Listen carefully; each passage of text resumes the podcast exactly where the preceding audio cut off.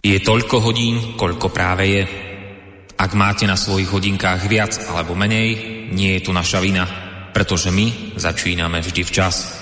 Ale nemôžeme zaručiť, že tiež včas skončíme. Začína sa totiž Hodina Vlka.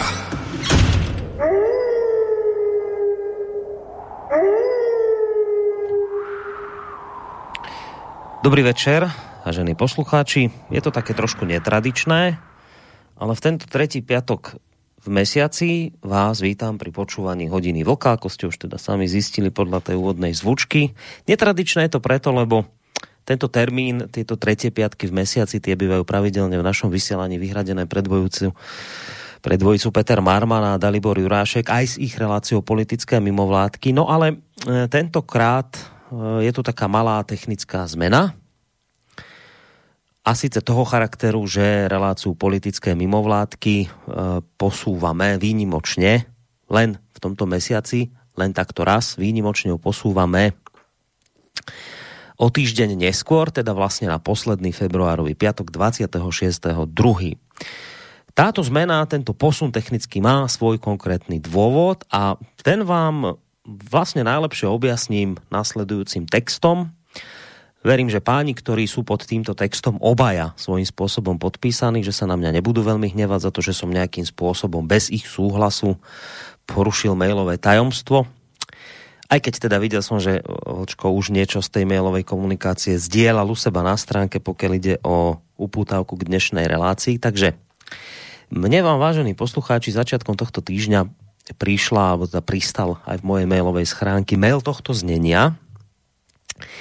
Zdravím Vlku, viacerí poslucháči Slobodného vysielača si pýtajú duel nás dvoch na tému koronavírus a očkovanie proti covid devätnásť. Tak som si povedal, že náš poslucháč rovná sa náš pán a mali by sme do toho ísť. Ak ste teda tiež za, tak zostáva len dohodnúci termín, či už teda najbližšiu Hodinu Vlka alebo najbližšiu reláciu Sám sebe lekárom, prípadne niečo úplne mimo poradia. Ako to vidíte? Podpísaný Marian Filo, ktorého vy, naši poslucháči, poznáte predovšetkým ako človeka, ktorý dlhodobo sa venuje téme očkovania, vakcinácie. Po väčšinu času varuje pred vakcínami, respektíve razí teóriu slobody v očkovaní.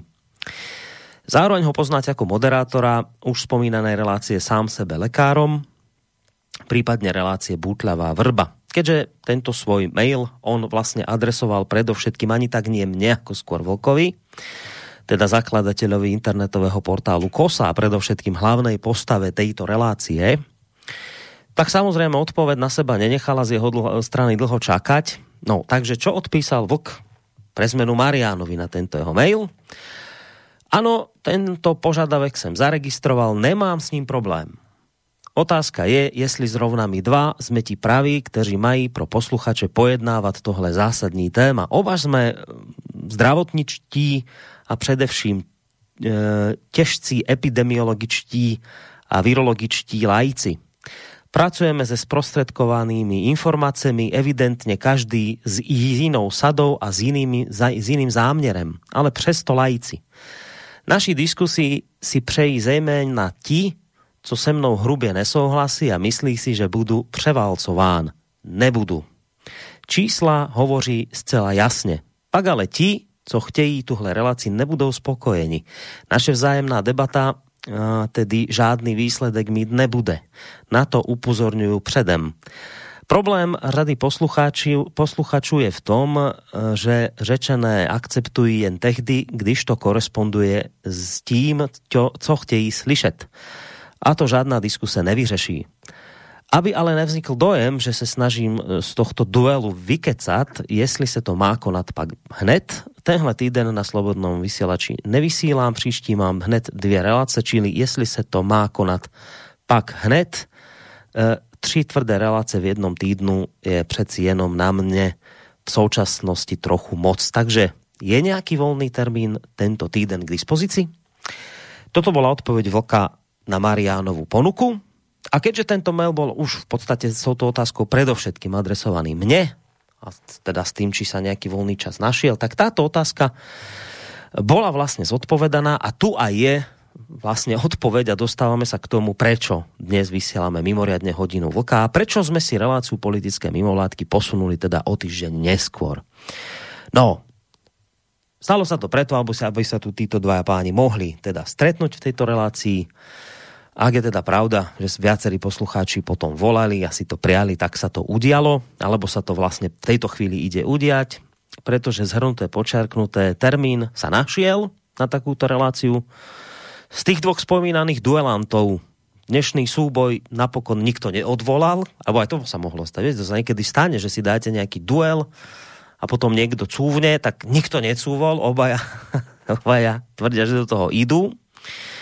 Tak vlastne tým pádom je všetko pripravené na to, že môžeme začať.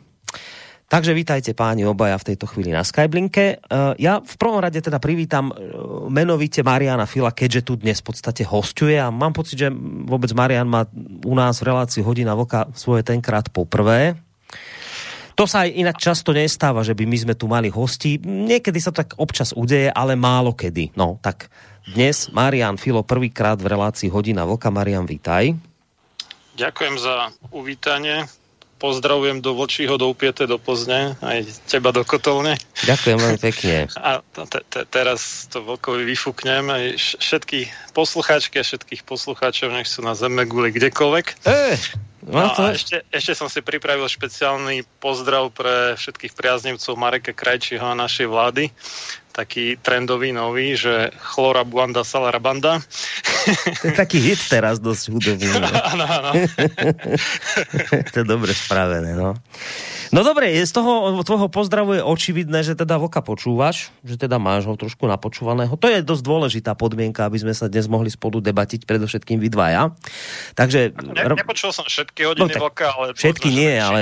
Tak, väčší, áno, tak áno. Tu pod... Tie podstatné si zrejme počul, tak uh, dobre, tak, tak teda vítaj u nás. No a samozrejme vítam aj Vlčka, stabilného to teda domáceho pána tejto relácie. Pekný, príjemný večer prajeme do Plzne. Vítaj Vlčko u nás. Děkuji, Borisko, domácí pán si tu ty. Já jsem tady host, jako je? Každý jiný. No dobré, no tak. Eh, zdravím samozřejmě Mariana Fila. Uvidíme, co z toho dneska vyleze, ale především nejvíc zdravím všechny naše posluchačky a posluchače, ať, jsou, ať už jsou na té země kouli kdekoliv a oni opravdu po té země kouli rozprostření jsou a to, za to jsem moc spokojený. Takže pekný večer všem. No, dobrý večer aj tebe a keď už tých poslucháčov spomínaš, tak samozrejme dobrý večer prajem aj ja z Banskobystrického štúdia Boris Koroni a hneď teda k tomu dodám takéto a ich som chcel povedať tradičné, že také tie technické veci, že však môžete písať, môžete sa zapájať, ale sám neviem vlastne, ako to dnes bude, do akej miery vlastne pre poslucháčov dnes bude tu čas. To bude nakoniec na vás dvoch, či ten čas vyjde alebo nevyjde. Bolo by fajn, aby sa mohli aj poslucháči zapojiť, takže na to myslíte. Dnes teda skôr by sme to asi riešili tým spôsobom, keďže tu to bude predovšetkým na vás dvoch postavené a na vašich protiargumentoch, tak asi by to bolo dnes lepšie ne, nejako to nemeškať sa s telefonátmi, ale že ak teda nejaké mailo, ak teda nejaké otázky poslucháčov, tak potom skôr to skúsme mailovo riešiť. A ak sa dá, tak dnes skúste také tie dlhé, dlhé maily nepísať a skôr také nejaké trefné, úderné rýchle otázky, aby sme sa teda, aby sme, a prípadne, ak budú tie otázky, aby sme ich mohli vystriedať čo najviac, takže preto vám zámerne hneď takto v úvode dávam do pozornosti hlavne len teda tú mailovú adresu studio zavináč slobodný vysielač bodka es ká, prípadne cez tú našu internetovú stránku, keď si kliknete na zelené tlačidlo otázka do štúdia. Skúsme dnes tie telefóny vynechať, čiste naozaj len z tohto technického dôvodu, lebo tie telefóny dosť berú čas. No. Takže nebudem zdržiavať, môžeme sa do toho pustiť. Ty si v podstate, Vlčko, už ten svoj názor na dnešnú debatu vyjadril v tom maili, ktorý som čítal takto v úvode relácie, ktorý si ty vlastne adresoval Marianovi, že teda máš ten pocit, že, že fajn, ideš do toho, ale máš ten pocit, že dnešnou diskusiou sa vôbec nič v tomto smere nevyrieši. Od toho momentu, ako si tento mail napísal a poslal, e, sa niečo zmenilo na tomto tvojom postoji? Prípadne si to nejak tak prehodnotil, že možno by sa niekde to mohlo posunúť, alebo viac menej na tomto názore zotrvávaš?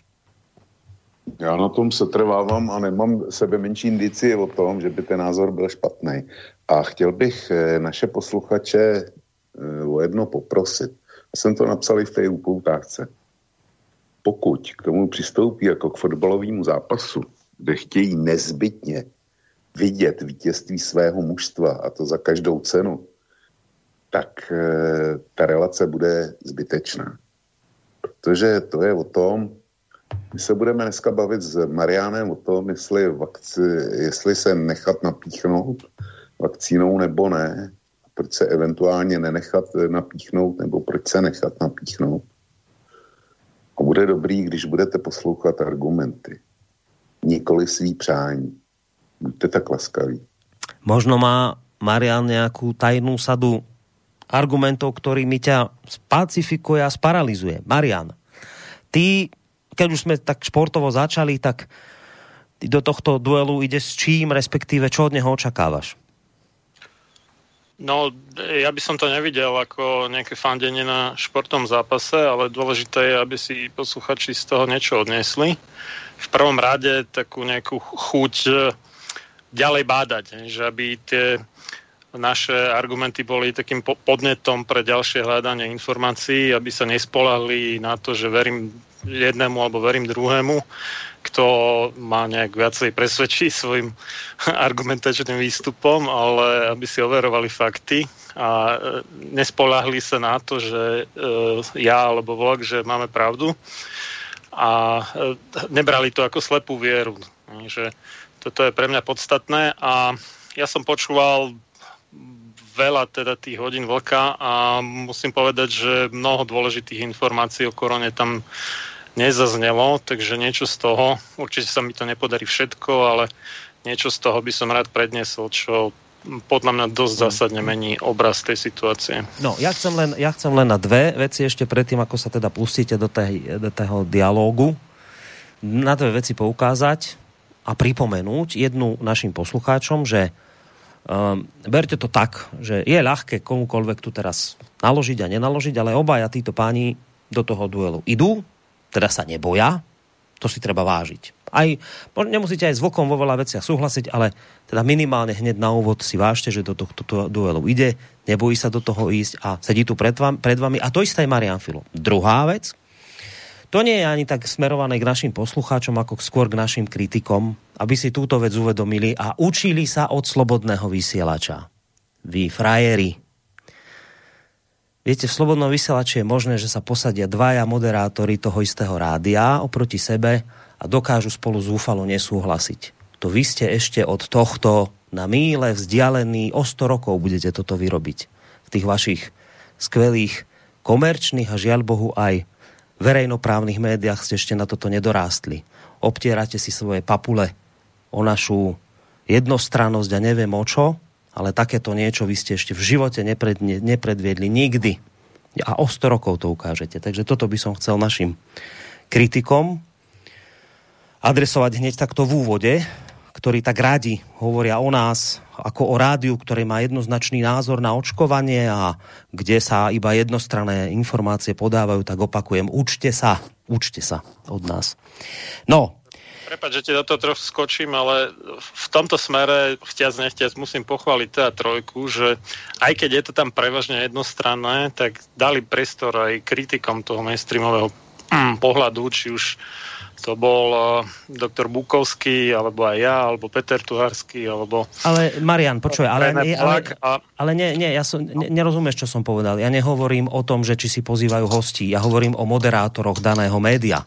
Mm. Že moderá... Vieš, to je tak, že v denníku SME by si darmo urobil debatu s moderátormi, lebo tam majú všetci rovnaký názor. V denníku je no, toto ale isté. Ale oni, oni ani neoslovujú opozíciu vôbec. Ako no, vieš, tak že... to, je, to je ešte úplne no, iná tam, vec. Tam hej, je tá teatrálka, ale... že ešte uh, taký jednooký medzi slepými. Áno, no tak jednooký medzi slepými, lebo aspoň si zavolá hosti s iným názorom, ale teraz ešte hovorím, že vyšší level je ten, keď už mm. aj moderátori dokážu mať iný názor v danom médiu. No, takže toto som chcel povedať. Ešte jednou vecou vás držím, ale tá už nebude veľmi ďaleko od témy, ale just ma zaujíma váš oboch názor. Máme tu teraz taký humbug okolo toho, okolo toho Sputnika, tej vakcíny ruskej. Chvíľami to včera vyzeralo, že to teda nebude schválené, dnes naopak zase to vyzerá, že to bude schválené, lebo asi si Matovič postaví hlavu. Tak len v rýchlosti, Marian, ty si človek, ktorý vakcíny a priori teda nejak nemusí, odmietaj, ale zase hovoríš, ale ja to nechávam na slobode ľudí.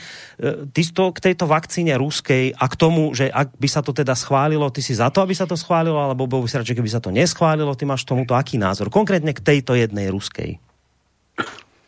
No, bude to znieť vtipne, ale v podstate mám názor Veroniky Remišovej tentokrát.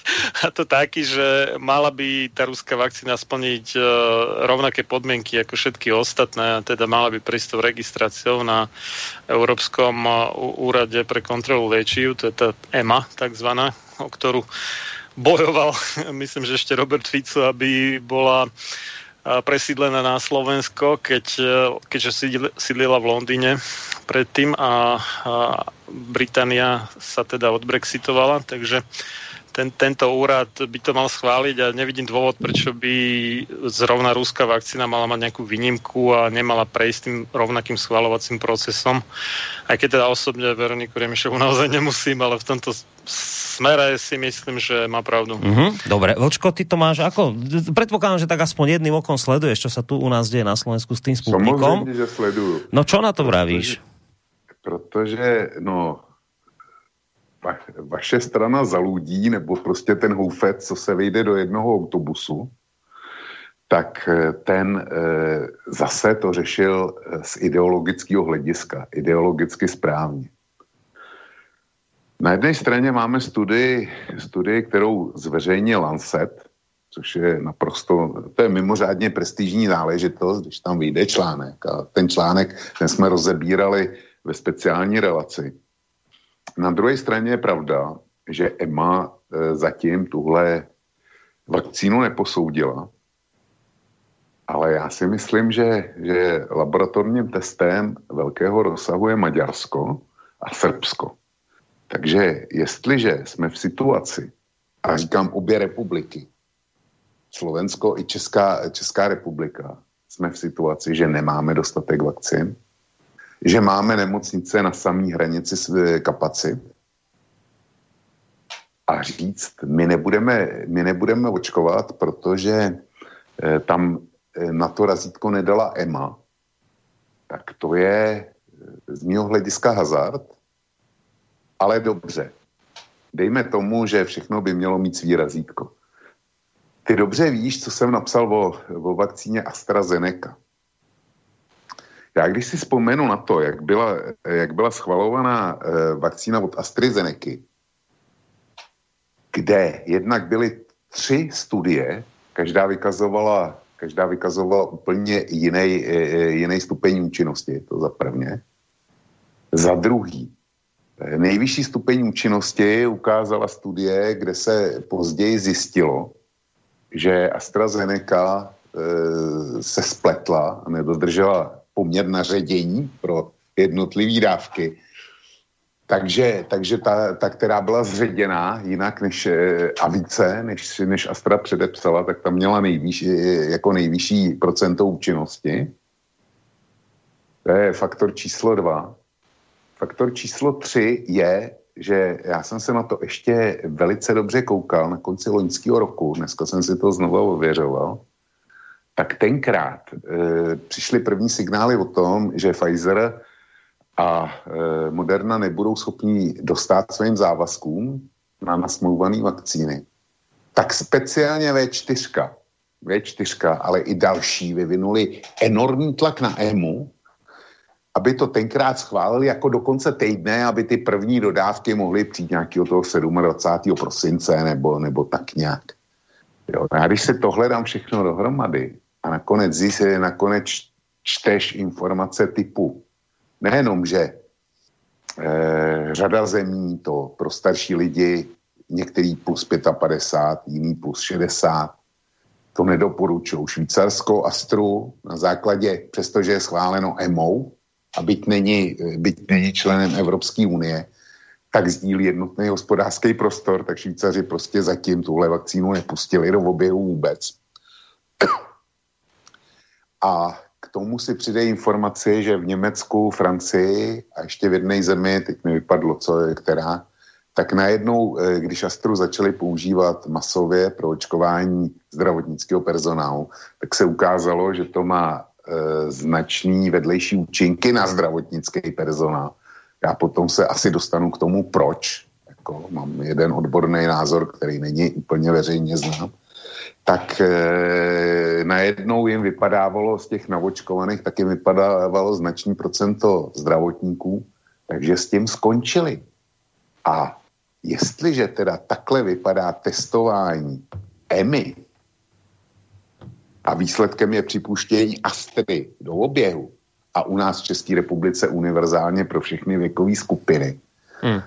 tak e, certifikát od E M I žádnou velkou garanci ve mně nevzbuzuje. Hmm. Dobré. A vidíte, že už hneď pr- prvej téme ste sa nezhodli názorovo, ale ne, ne, nezdržiavajme sa teraz Sputnikom. Ale ja, no. ja, to, ja to stanovisko e, kolegy Mariana chápu. Dobre, však veď, to, v, v poriadku. Dobre, však tak to zdôvodnil, vysvetlil v poriadku. Ty si povedal svoj názor, on svoj. No, ale nechajme teraz Sputnik Sputnikom.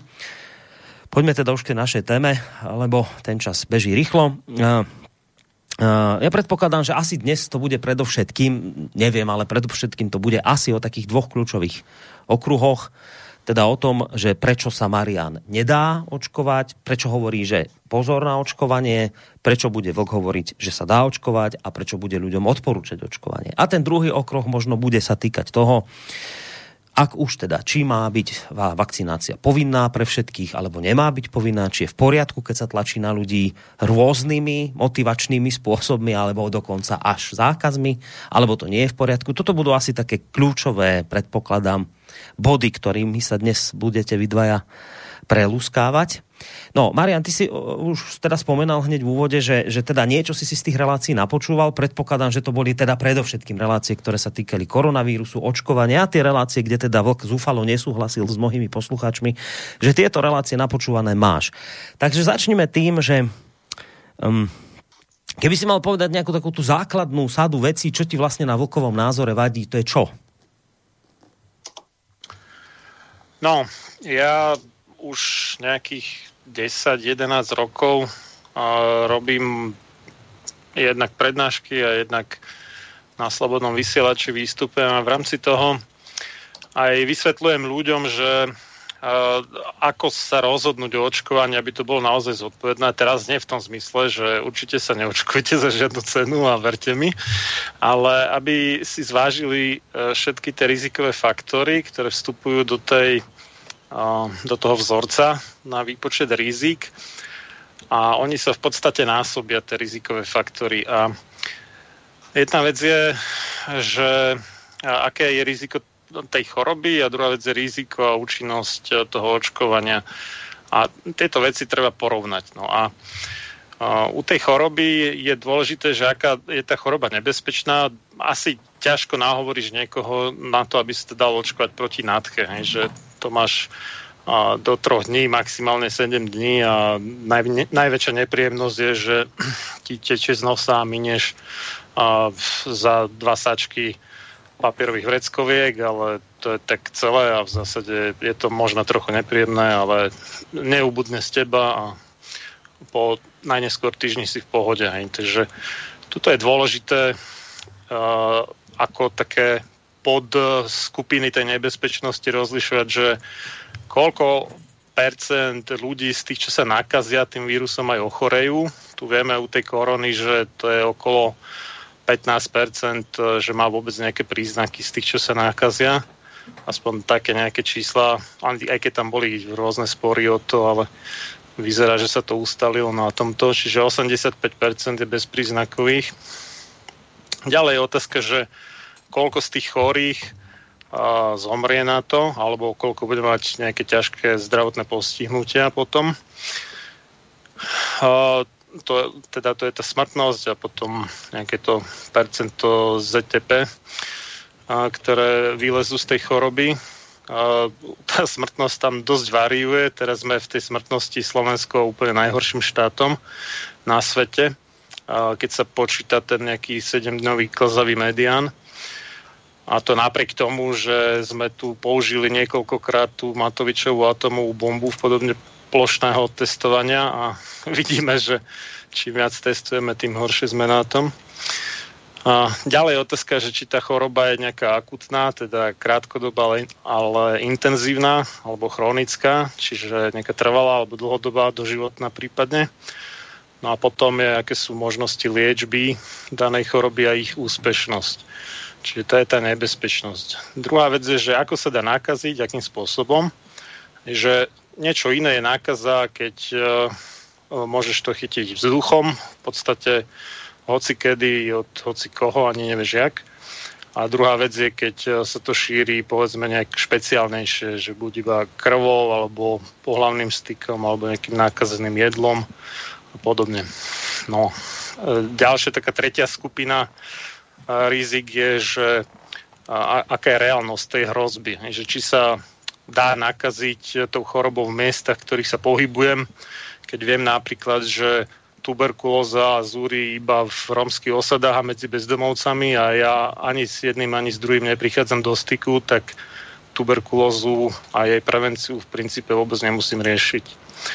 A druhá vec u tej reálnosti hrozby je, že či sa vyskytuje tá choroba u osôb, s ktorým prichádzam do styku, alebo či mi to hrozí pri mojom životnom štýle a pri zásadách, ktorými sa riadím. Tam ide hlavne o tie pohlavne prenosné choroby, alebo aj krvou prenosné, pokiaľ je niekto či už narkoman, alebo si pícha inzulín, alebo niečo také. A štvrtá a posledná taká skupina rizik choroby je, že ako sa dá predchádzať danej chorobe. Je, že či už tým očkovaním, alebo nejak alternatívne, ako úspešne. Či už sú to nejaké všeobecné opatrenia v zmysle posilňovania imunitného systému alebo v zmysle vyhýbania sa nákaze, kam patrí trebárs hygiena, alebo nejaké špecifické, čo ja viem, nejaký cesnak proti nejakým baktériám alebo mm-hmm. B-komplex proti kliešťom a tak. No. no a všetky tieto rizikové faktory sa násobia. To znamená, že ako náhle hocičo z toho dostaneš na nulu, že ti to znižuje to riziko na nulu, tak celkový výsledok toho rizika je nula. Čiže napríklad, ak máš dostupnú veľmi úspešnú alebo skoro sto percent úspešnú liečbu tej choroby, ona môže byť aj nebezpečná, môže byť aj vysoko nákazlivá, aj tá hrozba môže byť veľmi reálna, že sa mm-hmm. nakazíš, mm-hmm. ale vo výsledku sa toho nemusíš veľmi báť, lebo to spravíš raz, dva v podstate. No. No. no. A, a teraz na základe týchto kritérií tento koronavírus vyšiel ako čo? Ako ne, nie je nebezpečná choroba? Uh, no. Uh, vidie, keď to ideme jedno za druhým, tak uh, osemdesiatpäť percent nakazených nie je chorých vôbec. Uh, z tých zvyšných pätnásť percent väčšina má nejaké ľahké príznaky. Smrtnosť je no, nula celá dačo percenta. Hej, tam môžeme sa hádať, či nula celá jedna, nula celá dva alebo koľko, ale je to také no, otázne. Choroba je to akutná, nie, nie je to chronická, ale hovorí sa, že môže u tých ťažkých priebehov zanechať nejaké dlhodobé následky na plúcach, ale u väčšiny teda nie. Možnosti liečby, toto je veľmi zaujímavá vec, tam sa možno s Vlkom posekáme. Momentálne sú uh, dostupné veľmi dobré liečebné protokoly, či už na profilaxiu, alebo teda v podstate prevenciu, ale nie očkovaním, ale inak. Alebo aj na liečbu uh, už uh, pri prvých príznakoch, alebo prípadne aj pri pokročilej fáze choroby. A skutočne vysoko úspešné. Takže toto samo už dosť tlačí riziko tej choroby k nule. Nákazlivosť je veľmi vysoká, to nehovorím, že nie. Aj všetky tie rúška, respirátory a tak sú podľa mňa viac menej placebom, lebo v podstate málo kto to má nasadené tak, že mu to tam neprefúkuje niekde popri nose a podobne, takže reálne je to iba také zdanie nejakej ochrany, ale uh, maximálne to trošku stlmí uh, nejaké kýchanie a kašľanie, keď teda človek už má príznaky choroby, ale pre tých, čo príznaky choroby nemajú, je to skôr na škodu než na užitok. Ale je to vysoko nákazlivá choroba. Reálnosť hrozby, áno, to je vysoká, to v podstate vyskytuje sa viac menej všade. Pritom treba dodať inak, že koronavírus nie je žiadna novinka. Novinka je to iba v tom zmysle, že mnohí ľudia do roku dvetisícdvadsať nepočuli výraz koronavírus, ale on sa vyskytoval aj minulú sezónu, aj predminulú, aj tak ďalej. Akorát to boli nejaké kmene koronavírusu, ktoré boli trochu menej rizikové. No. Ale to sa stáva aj u chrypky, že jedna sezóna je výrazne smrteľnejšia než iná a tam tie rozdiely môžu byť niekoľkonásobné, čo sa týka počtu úmrtí na chrypku medzi jednotlivými rokmi.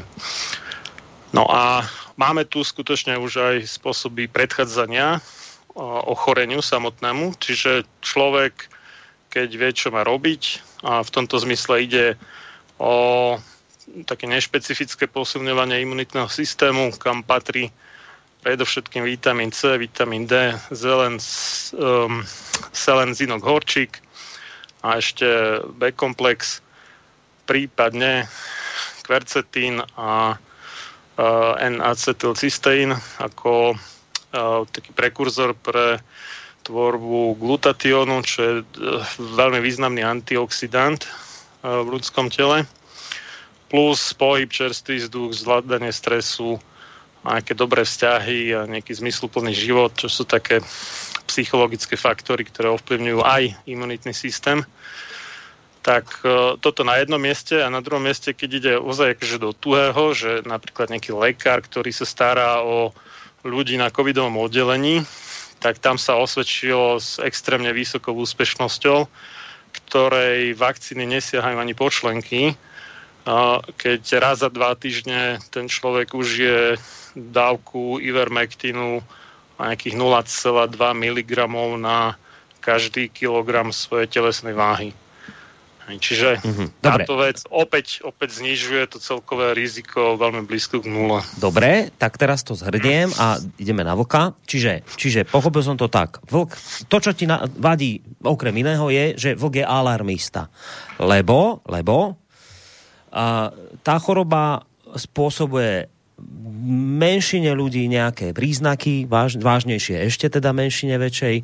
Keď na to už príde, tak síce je tá choroba nákazlivá, ale máme postupy, ako jej predchádzať, nie len vakcináciou, ale aj inými práve spôsobmi, ktoré si hovorilo. A dokonca, keď už aj ju ľudia dostanú, tak existujú osvedčené liečebné postupy. Takže som to pochopil tak, nie je dôvod na takéto plašenie ľudí, nie je dôvod robiť tu také alarmy, aké tu robí Vlk. Čiže toto sú tie dôvody, ktoré ťa vedú k tomu, že skrátka v tejto veci s Vlkom nesúhlasíš. Dajme teraz priestor jemu pre zmenu. No čo Počkaj, ešte, no? ešte dve veci doplniť. No dobre, len to skúsme ešte trošku zrýchliť, lebo takto, aj, aj, vieš, jasná. takto, takto otvoríte okay. dve témy a bude po relácii, lebo máme pol hodinu však za sebou. Nezržiavaj, ja to hneď poviem. Čiže čo sa týka tých liečebných postupov, tak veľmi dobrá stránka po slovensky je stopcovid s kačkom, stopcovid bodka e u. No a uh, môžeš, no. Dobre, Vlk, si alarmista. No rozhodně alarmista nejsem.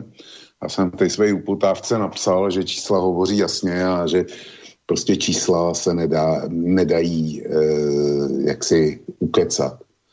Mě překvapilo, že Marian to nebezpečí covidu z mého hlediska vysloveně bagatelizoval.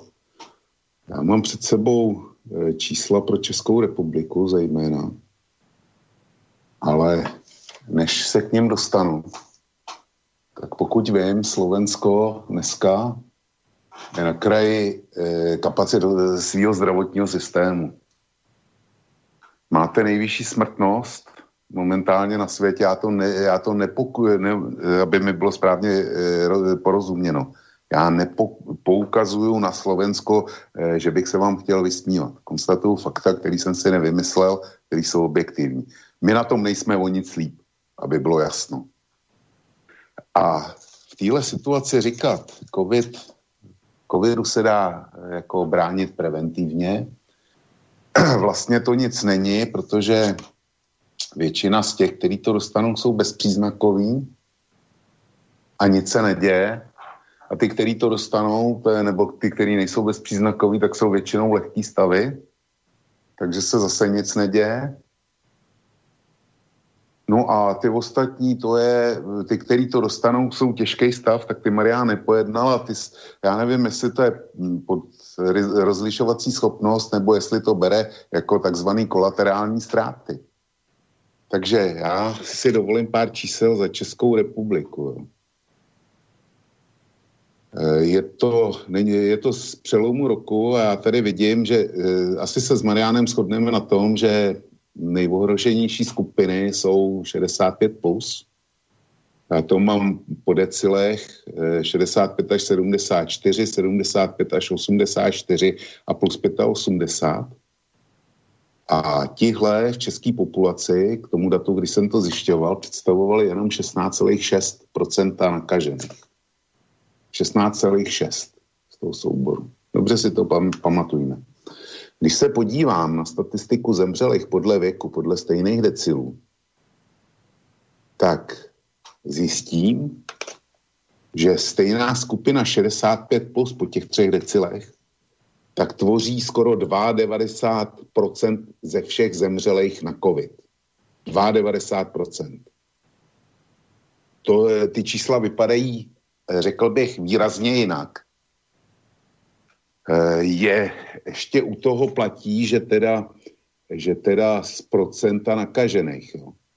Z procenta nakažených šedesát, šedesát pět až sedmdesát čtyři, tak umřelo dvacet dva celá pět procenta, nebo tvořilo, tvořilo dvacet dva celá pět procenta z toho souboru zemřelých, šedesát pět plus, sedmdesát pět až osmdesát čtyři, třicet osm celá tři procenta a osmdesát pět plus. třicet jedna procent.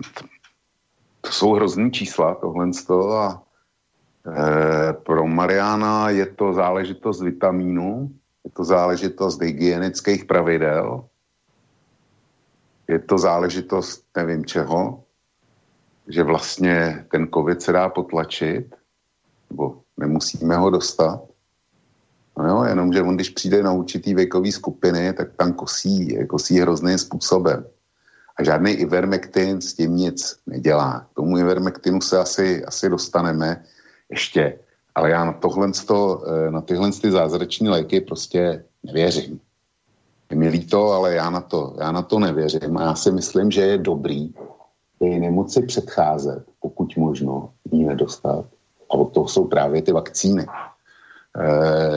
já zvolím paralelu teďko s jinou, s jinou vakcinací, proti klišťové encefalitidě, tam máme možnost nechodit do lesa, nechodit na louky, chodit jenom po chodnicích ve městě, pak se nás kliště nemůže, nemůže e, dotknout a tudíž nemůžeme chytit klišťovku. A přece si myslím, že se každý e, odpovědný člověk proti té klišťovce nechá očkovat, aby tu klišťovku nedostal, protože do toho lesa chce jít, chce jít na zahradu, chce jít na louku, kde je vysoká tráva, nebo chce jít prostě trhat borůvky do lesa. Takže eh, předtím, eh, předtím, aby to pro něj bylo fatální, tak chrání, chrání očkování. Zrovna tak je to s covidem. Marian nezmínil jednu důležitou věc. Naše děti tady v České republice vlastně eh, rok nechodí pořádně do školy. My žijeme v lockdownu, jsou omezení a průmysl nebo ekonomika dostává těžce zabrat. Proč dostávají těžce zabrat? No, protože neexistuje jiná rozumná zásadní prevence, než je očkování. Kdyby to, kdyby to šlo léčit přes ten vitamin D a zinek a podobně, tak si myslím, že už dávno, dávno by bylo po pandémii. Jenomže ono není. A říkat, no jako když to někdo dostane, tak ho napumpujeme ivermektinem v poměru tolik a tolik promile na, na kilo živý váhy a bude, tak ono, ono teda nebude. Jo. Nebude a my, my máme obrovský hospodářský ztráty. V Česku jsou vyčíslený, já mám dva různý, jeden říká na pět miliard denně, že nás stojí covid a já jsem si to spočítal asi jedna celá tři miliardy. Takže zůstanu u, u svýho čísla na ztrát. A tohle patří k tomu covidu. My, my obrovským způsobem chudneme, trpíme. Nemůžeme ven, způsobuje to spoustu duševních poruch. My se budeme bavit o tom, jestli teda očkovat, očkovat nebo ne, ale já jsem zastánce tvrdého očkování a spoustu lidí jsem si proti sobě popudil, tím jsem říkal, že dobře, očkování na dobrovolné bázi, a nespochybnuju to, protože ty očkovací vakcíny jsou skutečně experimentální. I přesto, jestli na to E M A dá razítko nebo ne, tak je to experimentální náležitost. Ale nic lepšího nemáme a proto každý, kdo se, kdo dostane termín na očkování a odmítne to, tak jsem říkal dobře, tak ať je takovej frajer a podepíše, podepíše závazek, že když ten covid přece jenom dostane a skončí v nemocnici, když bude mít ten těžší průběh, tak holt si to zaplatí sám.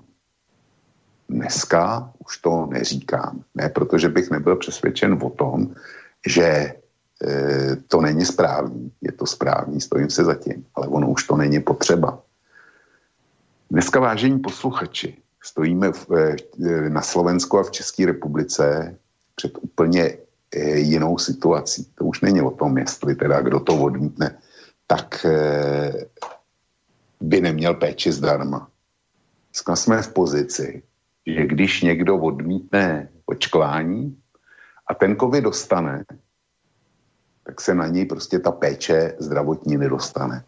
Protože systém je někde na své hraně, kde jsme na devadesát procent kapacit, devadesát pět procent kapacit, zejména teda v těch akutních lůžcích na áru, lůžcích s kyslíkem a tak dále. Pokud vím, krematoria na Slovensku nestíhají, takže asi je tam, takže asi je tam problém. Čili vážení, vy, kteří odmítnete dneska očkování, když dostanete termín, tak zároveň e, jako podepisujete revers, který já jsem od vás nechtěl, že souhlasíte s tím, že v případě covidu se na vás nedostane nemocniční postel e, s kvalitním ošetřováním.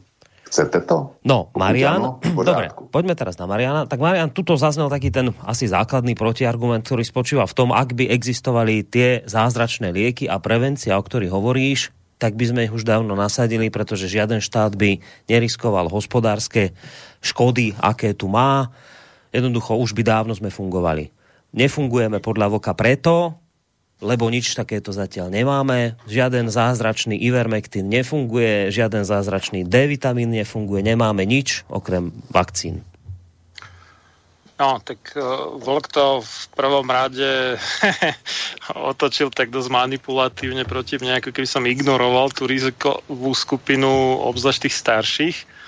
Nie je to tak. V skutočnosti jedna vec je tá tzv. Bazálna úmrtnosť, že čím je vyšší vek, tak tým vyššia pravdepodobnosť je, že bez ohľadu na príčinu choroby ten človek v danom roku zomrie. Na tom sa dúfam zhodneme, že od tých povedzme šesťdesiat rokov vyššie toto platí, že neviem, šesťdesiatročný má nejakú pravdepodobnosť úmrtia v danom roku bez ohľadu na príčinu, sedemdesiatročný má výrazne vyššiu, osemdesiatročný ešte výrazne vyššiu, deväťdesiatročný už to má možno cez päťdesiat percent a podobne.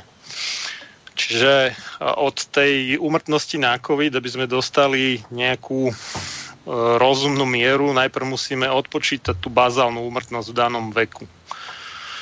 Lebo ono to takto vyzerá, že tak dosť manipulatívne, že oni chudáci tí osemdesiat deväťdesiat roční zomerá tam dvadsať alebo neviem koľko percent. Hej, ale v skutočnosti veľká časť toho by tak či tak zomrela v danom roku, možno na chrypku, možno na neviem čo, na rakovinu, na hocičo iné. To je prvý taký protiargument. Druhá vec je, že skutočne ten Ivermectin sa osvedčil, už bolo nejakých štyridsaťjeden, myslím, štúdií na túto vec. V každej jednej štúdii preukázal výrazný efekt, ďaleko nad päťdesiat percent zlepšenie, obvykle to bolo sedemdesiat, osemdesiat aj deväťdesiat percent. Uh, takže on to funguje, ale ako my môžeme hovoriť, že keby to fungovalo, tak už to tu je nasadené, keď reálne nemám ani registrovaný pre ľudí ten Ivermectin. A bolo pripustených na Slovensku nejakých, myslím, že sedem tisíc dávok, nechal doviesť minister zdravotníctva, čo s ohľadom na rozšírenie tejto choroby je smiešne málo v podstate. My keď máme, myslím teraz neviem, okolo štyri tisíc ľudí je v nemocniciach s covidom. Ne, neviem, no, presne, no tak, tak nejak. Hej. Každý deň, každý deň nejaký pribúdajú, nejaký hej. sa vyliečia, nejaký zomru, tak tých sedem tisíc dávok by ti reálne stačilo možno na týždeň alebo dva týždne. Však to je úplne smiešné. A to sú iba tí nemocniční, ale ambulantní lekári sa sťažujú na to, že práve tie najdôležitejšie lieky na COVID nie sú na Slovensku dostupné. Že, e, mám tu takú správu z e, Pravdy, to bolo, že ministerstvo zdravotníctva má okamžite zabezpečiť lieky na COVID, vyzývajú ambulantní lekári, je to zo včera trinásť päťdesiatšesť, aktualizované pätnásť päťdesiattri.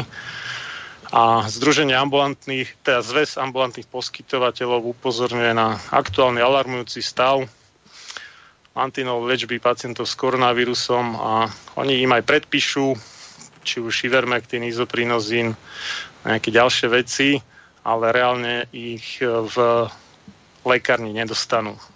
Čiže je to ako strašne zavádzajúce tvrdiť, že Ivermectin nie je žiadny Uh, skvelý liek, alebo čo, keď sa nepoužíva.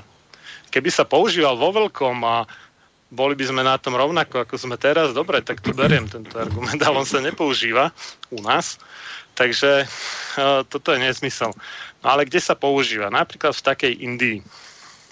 Dostaneš ho tam za smiešne nízku cenu v prepočte na eura, to je nejakých dve päťdesiatdva, na české koruny to bude nejakých šesťdesiatpäť korun, myslím, že to vychádza. Ale nejak tak. Ne?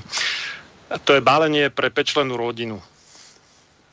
Čiže úplne trápne nízka cena. E, nejaká dávka Remdesiviru, ktorý sa tu hodne používa, je nejakých dvetisícsto eur.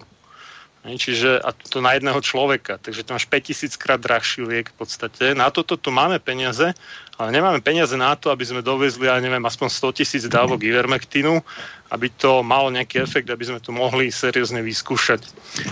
No a v tej Indii to aj reálne funguje. Keď si človek pozrie čísla, aké majú v Indii, čo sa týka nákaz a úmrtí, tak jednak paradoxne India ako krajina tretieho sveta sú na tom o mnoho, o mnoho lepšie a im aj počet nových prípadov, aj tie úmrtia sústavne klesajú už, myslím, že od septembra, alebo tak nejak. Čiže oni nemali žiadny, a hoci mali mať teoreticky sezóne, nárast, niekedy október, november, december, ale nemali, naopak stále to nám klesá. Čo v tej Indii urobili?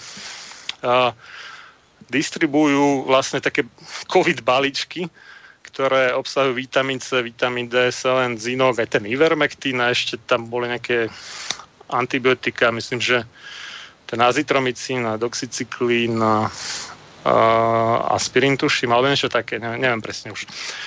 Ale určite tých prvých päť vecí to obsahuje, čo som hovoril. A to v obrovských množstvách, ako ťažké milióny. Vďaka tomu uh, sa im podarilo výrazne zraziť tú krivku, v podstate otočiť ju. No a po tomto úspechu v Indii to začala robiť aj vláda v Brazílii. Tiež krajina tretieho sveta. A majú oveľa lepšie čísla, než má Slovensko. My sa stále asi snažíme radiť do toho prvého sveta. Aj keď ono to bolo kedysi také, že tí prví boli tí kapitalisticky vyspelí, druhý bol socialistický blok. Tam už dnes môžeme asi iba nejakú Severnú Koreu, Čínu a Kubu radiť. No a tretí svet boli zvyšní. No, čiže tuto vidíme, že krajiny, kde vo veľkom používajú ten Ivermectin, sú na tom oveľa lepšie, než mm. je Slovensko. No, môžem k tomu jednu, týka... jednu no. iba doplňujúcu otázku k, tomu, k tomuto celému, že a mm. teda dobre, tak ak to teda funguje, tak čím si ty vysvetľuješ to, že my tu v Európe Slovensko, Česká republika. Inak mimochodom včera v Českej republike ro- schválili schodok štátneho rozpočtu na úrovni pol bilióna korún. Už to tak na tom. Čiže, čiže toto chcem, že čím si to vysvetľuješ, že podľa teba jednoznačne máme lacné lieky za korunu, hej, preháňam, ano, za korunu, ano. A my radšej ideme, radšej ideme zámerne do takých obrovských hospodárskych škôd, ktoré nás zrujnujú a ktoré spôsobujú smrť mnohých ľudí, preťaženosť zdravotníctva až do tej miery, že sa ľudia už ani s inými chorobami nedostanú k lekárovi. Prečo to podľa teba robíme? Teda prečo to tie vlády robia v Európe? Tak môžeš v princípe dve veci si za tým mysleť, že bude to úmysel, že niekto chce to proste tak zrujnovať, alebo je prudko nekompetentný. To už neviem, no možno sa dajú vymyslieť aj nejaké ďalšie veci. Alebo je tam potom takéto, že je ťažká korupcia v tom, že niekto, napríklad istý profesor Pavol je, Uh, je platený firmou Gilead za to, aby propagoval uh, Remdesivir, ktorý je strašne drahý a jeho účinnosť je mizivá. No a potom je to tak. No. A čím dlhšie bude tlačiť ten Remdesivir a čím neskôr príde ten lacný Ivermectin, na ktorom sa nedá nejak moc zarobiť, tak tým viac peňazí proste takíto ľudia z toho budú mať. Čiže to je jedna vec. No a čo Vlk spomínal, že no, máme tu nejaké ťažké hospodárske straty. No áno, áno, máme, ale tie hospodárske straty nespôsobil koronavírus. Tie spôsobili opatrenia proti koronavírusu, takzvané opatrenia proti koronavírusu, alebo jeho šíreniu, ktoré ale, ako vidíme, sú neúčinné a kontraproduktívne. To mimochodom zistila jedna štúdia, že krajiny, ktoré zaviedli tvrdšie opatrenia, tak v skutočnosti neboli na tom lepšie, čo sa týka jak šírenia, tak smrtnosti na koronavírus, než tie krajiny, kde boli tie opatrenia výrazne mäkšie. Tam porovnávali treba s Francúzskom, so Švédskom alebo s Južnou Koreou a podobne. Čiže nie je pravda, že čím tvrdší lockdown, tak tým je to lepšie. Aj to, napríklad aj v tom Izraeli, kde je už zaočkovaných štyridsať, vyše štyridsať percent ľudí, vidíme, že im tam tie čísla nejak dramaticky neklesajú. Aj sami boli tak nepríjemne prekvapení, že fú, že čakali sme, že to masívne očkovanie prinesie nejak rýchlejšie výsledky, ale boli pomerne sklamaní tam z toho. Takže... No a čo sa týka toho Ivermectinu ešte ako v prevencii, čiže ako keby náhrada očkovania. Tu treba povedať jednu dôležitú vec. Zatiaľ čo vakcíny sú orientované na nejaké premenlivé záležitosti na povrchu toho vírusu, čiže hlavne teda ide o ten špičkový alebo spike proteín, tak Ivermectin blokuje niečo úplne iné. On blokuje v podstate reakciu reakciu integrázy a importínu, ktorá je potrebná na vstup toho genetického materiálu vírusu do bunkového jadra, vďaka čomu sa potom teda ten vírus množí. A toto je spoločné, nech už je tá verzia toho koronavírusu akákoľvek, či britská, či juhoafrická, či juhoamerická, Československá, alebo newyorská, alebo ja neviem aká. He. Toto majú všetci spoločné a ten Ivermectin funguje na všetko. Nie len na koronavírus, ale on už v roku dvetisícdvanásť vyšla štúdia, ktorá ukazovala, že blokuje týmto spôsobom aj replikáciu vírusu há í vé jeden a aj replikáciu vírusu dengue, ktorý má toho dosť spoločného s Ivermectinom. Tá, pardon, s koronavírusom inak. Tomu by sme sa mohli dostať neskôr, ale... No ja hlavne chcem... Nebol, si... nebol iba môj monológ, tak... Tak ideme hneď nechať Vlka, ale hlavne už máme prvú re- hodinu pomaly za sebou a my sa musíme k tomu očkovaniu tému pomaly prepracovať. Ale samozrejme ešte reakcia Vlka na to, čo si hovoril, lebo to je zaujímavá vec, že práve, že v Indii je to takto a je to tak preto, lebo majú Ivermectin. Odkúkala to už od Indie aj Brazília, čiže tu máš, Vlk, konkrétne dva prípady, konkrétne, že ako to v praxi funguje. Já se o Brazílii nic nevím, té Indii se, dosta, se dostanu, ale ono toho bylo řečeno hodně a to musím vzít eh, jaksi eh, po jednotlivých krocích. Takže bylo řečeno, že eh, nejdříve Marian začal tím, že Ti lidé z těch vyšších věkových skupin, že jsou prostě starý a že by asi e, značná část e, stejně zem, zemřela tak jako tak. Já jsem vydal na Kose e, článek, který jsem rozdělil do dvou dílů, který jsem e, převzal ze slovenského webu Postoj. A tam byl velký rozhovor e, s předním e, slovenským patologem, e, pro, e, doktorem Palkovičem. Já jsem si to uvěřoval na e, internetu a e, ten člověk má obrovský, obrovský odborný renomé a předpokládám, že ho Marian vezme jako hodnovědný zdroj. Takže já si dovolím z toho přečíst dva odstavce. Otázka. Čo sa týká obetí na COVID, dalo by se povedať, koľko z nich by sa bez covidu dožilo dalšieho roka, keďže mnohí trpeli aj inými chorobami. Odpověď je, číslo obetí na e, COVID, to sú ľudia, z ktorých by veľká väčšina žila ďalej e, a neočkrepitelne zomreli v dôsledku kor- koronavírovej infekcie. Pri obeťach z covidu je interpretácia trochu problematická. V akom zmysle? Další otázka. Ľudia by pravdepodobne žili, vírus im však stiažil zdravotný stav, ktorý bol ťažký aj bez, bez toho. Komorbidity hrajú nejakú rolu v priebehu koronavírusového ochorenia, ale aj s nimi by ľudia žili pokojne týždne, mesiace, roky. Zomreli však kvôli covidu, stále platí, že čím vyšší počet komorbidít, pričom neznamená, že tieto ochorenia musí byť bezprostredne život ohrožujúce, tím horší je priebeh ochorenia ako následek rýchlej a ako následek rýchlejšie nastáva aj smrt pacienta. A teďko, teďko eh, Mariane, dobře poslouchej. Títo pacienti mali často dané ochoreně dlhodobo kompenzované. Sice s výkyvmi, ale takto žili desiatky rokov a koronavírus ich za deset dní zabil. Jo? A tady e, další otázka, pak to pokračuje a e, krátká další otázka. Budeme však vědět vypočítat, o kolko rokov připravila pandémie svoje obětě? Keď si, a tam je část odpovědi, keď si zobereme priemerný vek dožívania na Slovensku, ktorý je okolo osemdesiatsedem až osemdesiatdeväť rokov, a priemerný vek obetí e, za celú pandémiu na Slovensku, který je někde okolo osemdesiat rokov, můžeme s čistým svědomím povedať, že pandémia nám e, zobrala desať rokov. Je však pravděpodobné, že to bude viac. To jsem si nevymyslel já, tohle, to, to říká váš přední slovenský patolog. Takže tím e, považuji ten první e, argument za vyvrácený. No a pak tady máme ten Ivermectin. Já jsem věděl, že to přijde, že to přijde na přetřes a že to přijde na přetřes, e, že přijde na přetřes ta Indie.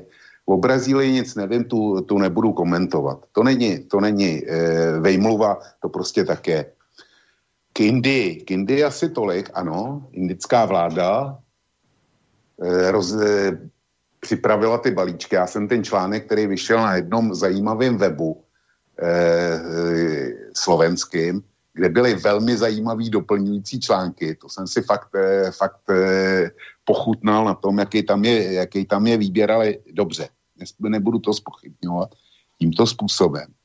Tak jako jsem si to přečet, že ty balíčky jsou a že to stojí dvě šedesát eura a že to je zázračný lék, se, se, ptalo, se psalo v tom článku.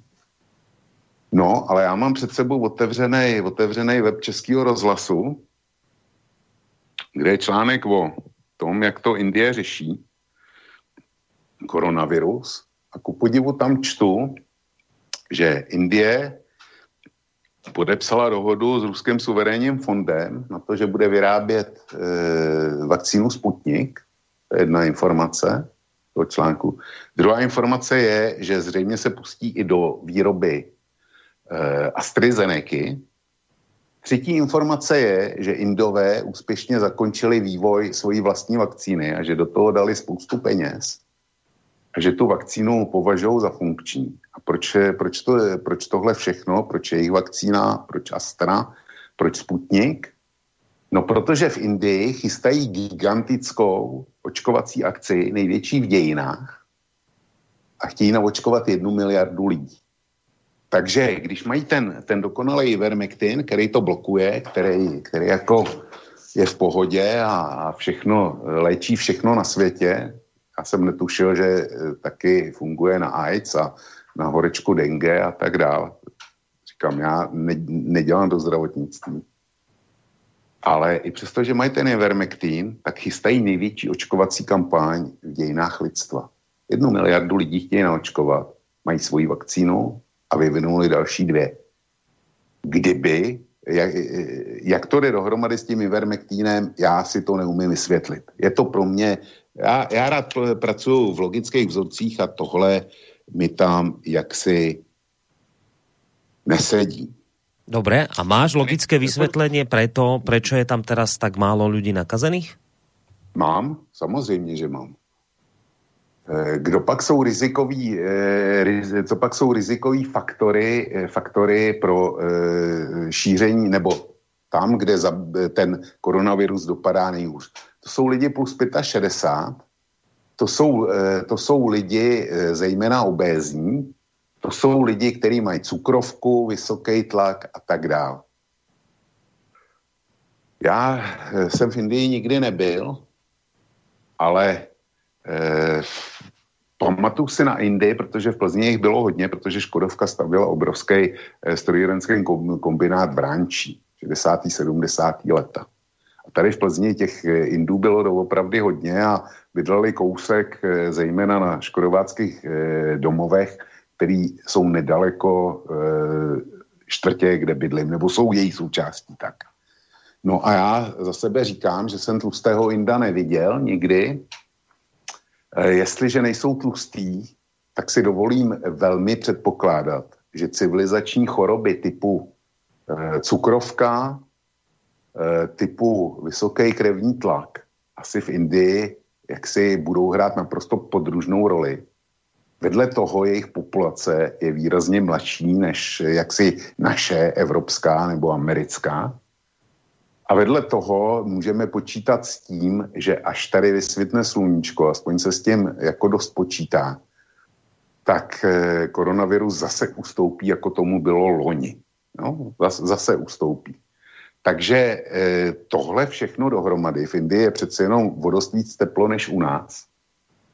A tudíž se tam ta, ta korona tak nešíří, čili je to faktor obyvatelstva, jeho životního stylu, on to není ani tak životní styl, oni by byli tlustí taky, kdyby měli přístup k naší potravinové dotaci a kdyby byli obklopení, řekněme, naším standardem bydlení a tak dále, tak by byli tlustí taky. Tlustí a tu cukrovku by měli taky. Ale bohužel pro ně, nebo oni si myslí, že bohužel, tak žijou jinak a ten koronavirus hold s nima zachází jemnějš, protože tam nejsou rizikový faktory. A vedle toho to teplo a vedle toho ta výrazně mladší populace, než je v České republice nebo na Slovensku. Takže to je moje vysvětlení. Uh, má... takže... No, pre... Ešte? No, dobre, tak, tak Marian, teraz Marian. Počkej, no, počkej, ne, ne, ne. Som chcel napreskať. Dobre, dobre, tak povedz. Ešte, ešte, tam, ešte tam zaznělo, že teda ty moje argumenty ohledně té ekonomiky, že nejsou košer, protože, protože to není způsobeno koronavirem, ale způsobeno plošnýma omezeníma, které nefungují. No, tak eh, jestliže plošní opatření nefungují, Tak, nechť, tak jsem zvědavý, čím bude vysvětlený hospodářský rok, teda hospodářský růst Číny stabilní, která loni vyrostla o dvě celé pět procenta. Letos roste zas. A roste dokonce takovým způsobem, že je to dílna světa. A já jsem právě, jak si mám za sebou článek, který mě velmi překvapil, kde se konstatuje, že Čína nemá dost kontejnerů na přepravu zboží do celého světa. Takže kontejner, který e, kupují, dneska je už i kontejnery, který, e, který byly použitý a potřebují opravy a kupují je za cenu nových kontejnerů. A nový kontejnery, který stály ještě loni e, koncem roku tisíc dolarů, tak dneska na světovém trhu stojí deset tisíc dolarů. A všechno to jde do Číny a Nikdo nemá, snad s výjimkou Severní Koreje, nikdo nemá tak tvrdý opatření lockdownový jako Čína. Když se tam v Číně, když se objeví jakýkoliv ohnisko nový nákazy, a to se bavíme o jednotkách nebo na nejvíc desítkách případů, tak klidně uzavřou, uzavřou oblast, kde je jeden a půl milionu obyvatel, dva miliony obyvatel. Klidně ji okamžitě uzavřou a to naprosto neprodyšně. Takže říkat, že lockdownový eh, opatření nefungujou, to jaksi eh, neodpovídá vůbec realitě. Nefungujou naše lockdownové opatření. Naše lockdownové opatření. A slovenský lockdownové opatření. Mohli bychom se bavit proč, ale ten důvod je docela jednoduchý. Že u nás se vy, vyhlásí to, že lidi nesmějí tohle, musí tamhleto a nikdo to nesankcionuje. Nik, žádný pokuty se nedávají. V Německu mají stejnou sadu lockdownových opatření a mají průměrný počet nově nakažených za čtrnáct dní na hodnotě padesát sedm. padesát sedm nově nakažených hmm. na sto tisíc. Česká republika jich má tisíc padesát devět. A rozdíl je, je v tom, že v Německu, já jsem zveřejnil sazební pokut, který v Německu jsou e, za porušení covidových, e, covidových nařízení. Nenošení roušky na fleku dvě stě padesát eur. Jo, policajti. A, a když, když by někdo otevřel hospodu, tak první štráf je pět tisíc e, v eurech a další, e, další druhý štráf už je odebrání licence a e, konec podnikání. Jo. Takže Němci tohle, tohle eh, jak si vymáhají a výsledek je ten, že mají ty čísla, který, který mají. Takže není pravda, že by, že by lockdownové opatření nefungovala. Nefungujou tam, kde nefungujou v Kocourkově, kde je prostě vyhlásí a všichni si dělají, co chtějí. Mm. Takže to bych měl další a pak tadyhle ještě mám, jo, ten Izrael, že tam, tam to navočkovalo a eh, nefungovalo to. Eh, to není pravda. Já tady někde ten Izrael mám, jsem zvědavý eh, i s číslama. Zvědavý, jestli to najdu, najdu rychle. Jo, tadyhle to mám.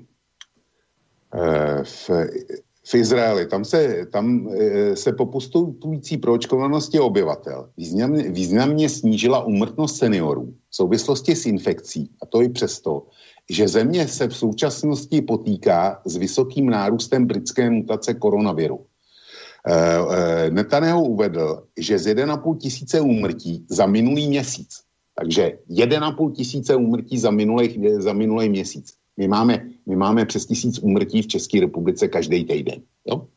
Takže oni tisíc pět set úmrtí za minulý měsíc, e, a tam e, devadesát sedm procent z nich, sto jedna a půl tisíce, tak nebylo očkováno. Zemřelo tři procenta těch, který byli, který byli naočkovaní. A proč v, Itálii, proč v Izraeli neklesá, neklesá počet nakažených nebo neklesá tak rychle, jak by si představovali? Z velice jedn, jednoduchých dvou důvodů.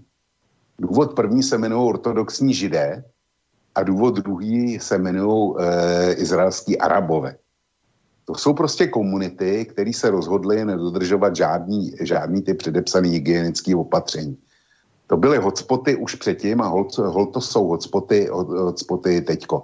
E, prostě bláznům se nedá, poruči, se nedá poručit. Ale je naprosto průkazný, že v Izraeli umřelo za poslední měsíc tisíc pět set mrtvých, ale devadesát sedm procent z nich nebylo očkovaných. Tak jestli tohle nejsou dostateční fakta, tak to už potom nevím. Dobre, Marian, a ešte na toto zareagujeme a pôjdeme potom, posuneme sa ďalej k tej vakcinácii. Nech teda aj nejaké tie maily prečítam.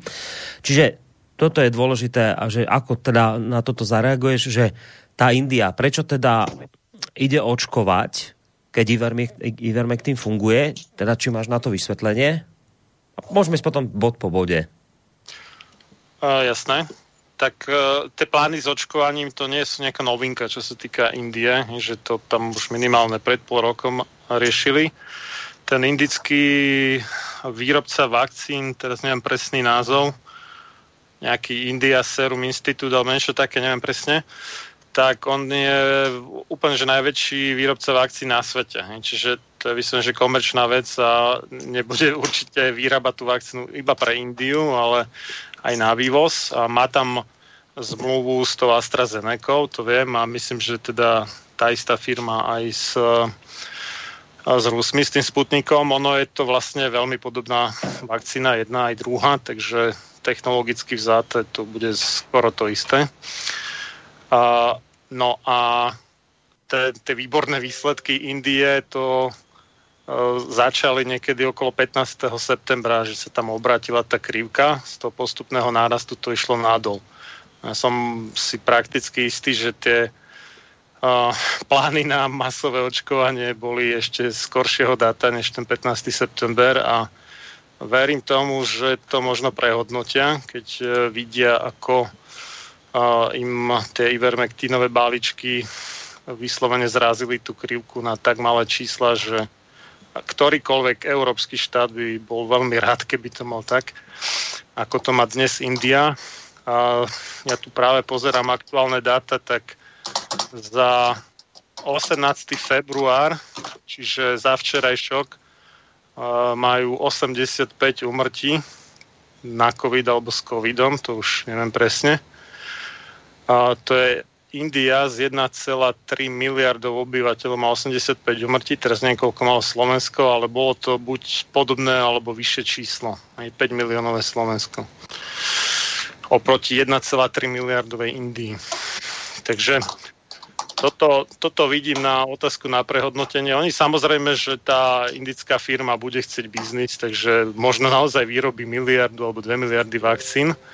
O tom potom. Otázka je, či sa naozaj použijú v Indii. Tam by som bol veľmi skeptický voči tomuto. Mm, dobre, čiže, čiže to je to niečo, je čo už bolo predtým rozbehnuté. Možno to prehodnotia, čiže, možno čiže. Nie. Dobre. Teraz tá druhá vec, Vlk hovoril... Čo nemôže... sa týka Izraela? No, počkaj, ešte predtým tie karanténne opatrenia, že nemôžeš hovoriť, že karanténne opatrenia ne, ne, nezaberajú, lebo tu sa žiadne karanténne opatrenia v skutočnosti nedodržiavajú. Ja som kde si čítal článok, aj neviem, či to je pravda, že Číňania sa mali nad tým našim lockdownom nejako diviť, práve, že aký vy môžete dodržiavať lockdown, keď nemáte zapečatené byty pre tých, ktorí sú v karanténe.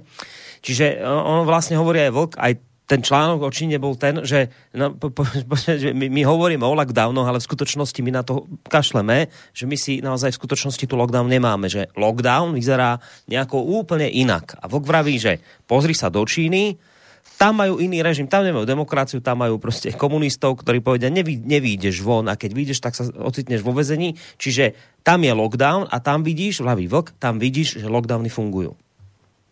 No ale Čína má taký svojho druhu lockdown aj bez korony v podstate, lebo tam tá kontrola obyvateľstva je úplne šialená. Ten systém sociálneho kreditu, to ti asi niečo hovorí, predpokladám, že keď niečo napíšeš zle na vládu, tak si nedokážeš kúpiť ani lístok na vlak a podobné veci.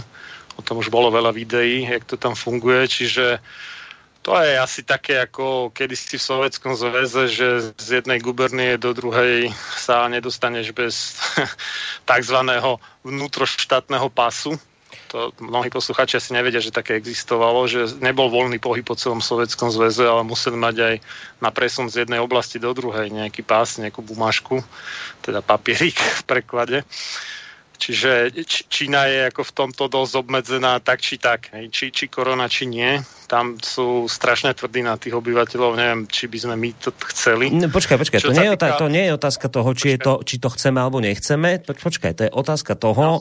Či na základe tohto môžeme povedať, že lockdown funguje, keď je dodržiavaný alebo nie.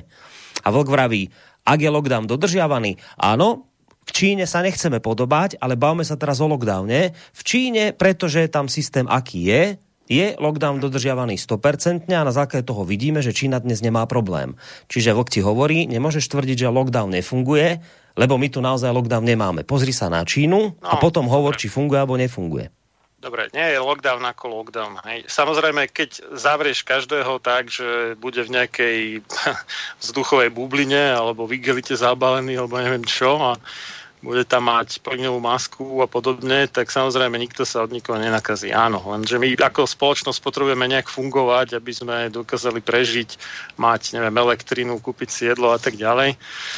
A to, to, to čo funguje v Číne, To keby u nás niekto zaviedol, tak uh, slova ako nacista a fašista budú veľmi, alebo komunista, budú ve- veľmi, veľmi slabou nálepkou na to. Uh, oproti tomu, čo sme my tu poznali ako vládu komunistov a na čo málo kto nejak v dobrom spomína v zmysle ľudských práv. Ne? Možno v zmysle nejakého majetkového blahobytu, áno, ale čo sa ľudských práv týka, nie.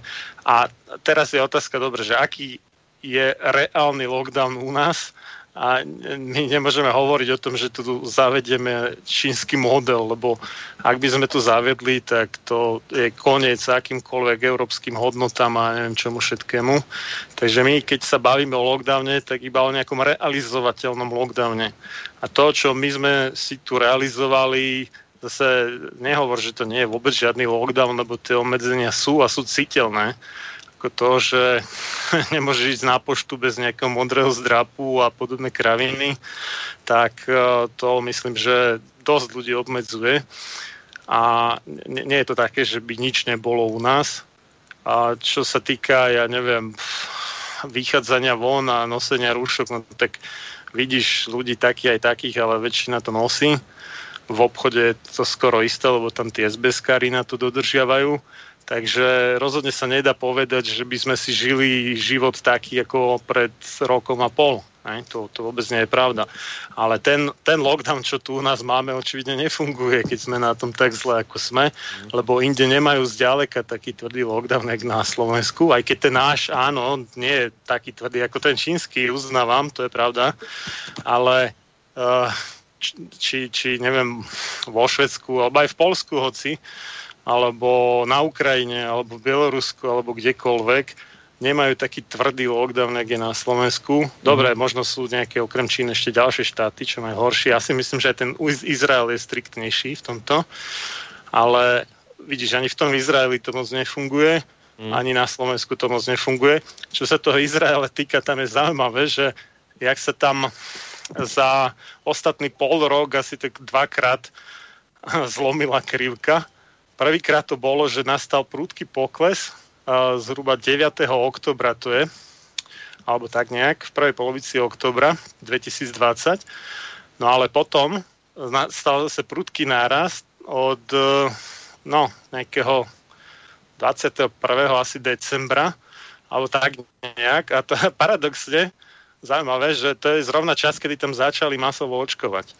Takže ako náhle začali masovo očkovať, neverím, že to je príčina súvislosť, možno za tým niečo úplne iné, ale je to zaujímavý poznatok, že vtedy tam nastal zas, e, dramatický nárast a ten nárast je oveľa vyšší, než bol medzi tým deviatym októbrom a dvadsiatym prvým septembrom. Takže toto by bolo zaujímavé zistiť, že ako by sa to dalo vysvetliť, lebo oni od dvadsiateho siedmeho decembra myslím, že tam mali taký ešte silnejší lockdown než u nás a očivne to nebolo veľa platné. Teraz sa im trošku maličko tá krivka obracia, ale veľmi slabo. Mm-hmm. Čiže keď si zoberieme, že štyridsať percent ľudí oni zaočkovali, OK, ale očividne na tú schopnosť preniesť vírus na niekoho iného, to má minimálny vplyv, zdá sa. Tá uh, úmrtnosť im tiež už trochu klesá. Možno je to z časti spôsobené tým očkovaním, netvrdím, že nie. Klesá tá úmrtnosť rýchlejšie než počet nových nákazených, takže je možné, že tá vakcína nebráni prenosu z jedného očkovaného na nejakého iného človeka, či už očkovaného, alebo nie. A o niečo znižuje úmrtnosť. To by mi tak vychádzalo z tých štatistík, jak tu vidím. No počkaj, ale o niečo, keď Vlk vraví, to... že to kleslo na tisícku mesačne, to je dosť, nie? To nie je o niečo. Že keď majú mesačne, či, či jak si to vravil, že koľko tam majú to číslo? tisíc pět set za měsíc. My máme tisíc, za týždeň. Víc než tisíc v České republice, víc než tisíc za týden. No, tak to je dosť výrazný rozdiel, nie, Marian? No, je, ten rozdiel je výrazný v tom, že v Izraeli sú na tom oveľa lepšie, čo sa týka tej nemocničnej starostlivosti, ako u nás, že vedia viacej životov zachrániť, skrátka, no, neviem, či tam majú to lepšie know-how, alebo aj ten Ivermectin používajú, alebo nejaké iné, lebo tam boli aj viaceré ďalšie lieky. Hej. Teraz to môže vyzerať, že Ivermectin je jediná vec, ale nie je to tak. O, ja som čítal nedávno nejaký článok, že nejakú, nejakú konkrétnu bielkovinu tam vyvinuli takú, že keď sa o, príjme nejakým štýlom a rozptýli po plúcach, takže zabraní nejak množeniu toho vírusu na plúcnych bunkách. To bola taká jedna vec. Druhá vec je to, čo sa Trump s tým liečil. To sú vlastne hotové protilátky proti tomu vírusu. Čiže skôr, než by si človek sám stihol vytvoriť protilátky, tak oni mu tam pichnú nejaké už hotové protilátky, nejak synteticky vyrobené. Mm. A to, to tiež dramaticky zrýchli tú e, rekonvalescenciu, alebo proste t- t- to zvládnutie tej choroby. Vďaka tomu ten Trump bol za päť dní bol v podstate fit a ešte tvrdil, že sa už dávno necítil tak dobre. A to myslím, že aj Nemecko nedávno nakúpilo, myslím, že asi sto tisíc dávok toho lieku. Tá firma sa volá Re, Re, Regeneron, alebo teda Regeneron sa píše. Čiže ono je toho viacej, čo je na ten koronavírus, ale faktom je, že na Slovensku sa najviac používa to, čo najmenej funguje. To je ten Remdesivir, mm. ktorý už dávno, dávno mali opustiť, je strašne drahý a v podstate nefunkčný. A to, čo funguje v skutočnosti a s čím sú veľmi dobré výsledky, tak málo čo sa z toho používa. Výnimkou je ten výskumný ústav srdcových chorôb v Košiciach, ktorý, z ktorého teda ten docent Török na té á tri hovoril práve, že ako sa im darí, že z ľudí na plúcnej ventilácii iba pätnásť percent im zomre. No iba, ono to vyzerá veľa, ale v iných nemocnicách to môže byť kľudne cez deväťdesiat percent. A on tam práve hovoril, že oni im dávajú masívne dávky vitamínu C, a to bolo až vyše jedného gramu na kilogram telesnej váhy denne. Čiže sto kilogramov by človek mal sto gramov denne vitamínu C. Inekčne aj, aj ten Ivermectin, aj pár ďalších takých vecí. Aj s tým, že oni majú také špeciálne tie plúcne ventilácie, ktoré sú aj podľa návrhu toho docenta Töröka, že tam spolupracoval vlastne s výrobcom, s Chiranou Staratúra. A, a čiže oni sú také lepšie, že nehrozí tam až tak poškodenie toho človeka, pretože častokrát tá plúcna ventilácia zle použitá alebo nejakého zlého dizajnu zabije toho človeka na plúcnej ventilácii skorej, než by to stihla korona. A, a preto teda to napojenie na plúcnú ventiláciu umelú sa častokrát rovná rozsudku smrti, alebo Dobre. Teda s vysokou pravdepodobnosťou. Dobre, ale to teraz riešime, počkaj, iné veci. Teraz ideme na zase na Vlka. E... Počkaj, Vlčko, ale Marian tu použil jeden argument, nezabudneme teda, pôjdeme ešte k tomu a Izraelu, že ko, ak máš číslo, že koľko zomieralo pred vakcináciou, Mar, Marian tvrdí, že ale to je aj preto, lebo tam majú aj iné lieky a lepšie, lepšiu zdravotnú starostlivosť, ale, ale pr- ešte predtým Marian vraví o tej karanténe, že no dobre, však ale neporovnávajte Čínu, kde to je akože úplne, že, ale že úplne už, už šialenstvo, ale, ale dobrý argument, že ale pozri sa do západných krajín, na Švédsko a tak, kde nemajú ani taký lockdown ako tu u nás a napriek tomu majú menej tých prípadov, čiže to by bolo na základe toho, čo tvrdí Marian, potom zase by to potvrdzovalo tú jeho teóriu, že ak existujú krajiny, kde nemáš ani taký prísny lockdown ako na Slovensku alebo v Čechách a napriek tomu im tam klesá počet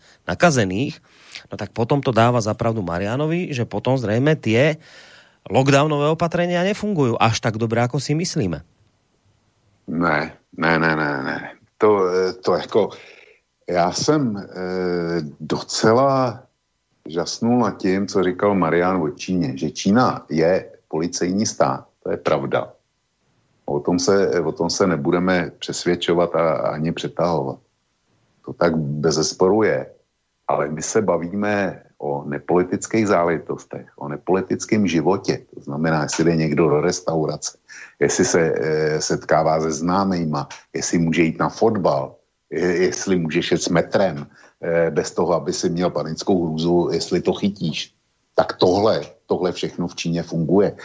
Mně bohužel vypadlo, vypadlo jméno Čecha, který žije v Číně trvale, je tam součástí nějakého softwarového průmyslu, tuším, že vývojář her, a ten, ten zveřejňuje pravidelný videa o tom, jak se žije v Číně a zveřejňoval je ještě lonináře, kdy teda v Číně měli velký poplach, který tam byl, kdy byl uzavřený Wuhan a nesměl se cestovat v Číně a on tam ty videa dával, dával ze svého města, kde žije a říkal, já můžu z baráku, ale když jdu z baráku, tak e, automaticky mi měří teplotu. Kdy můžu do restaurace, ale měří mi teplotu.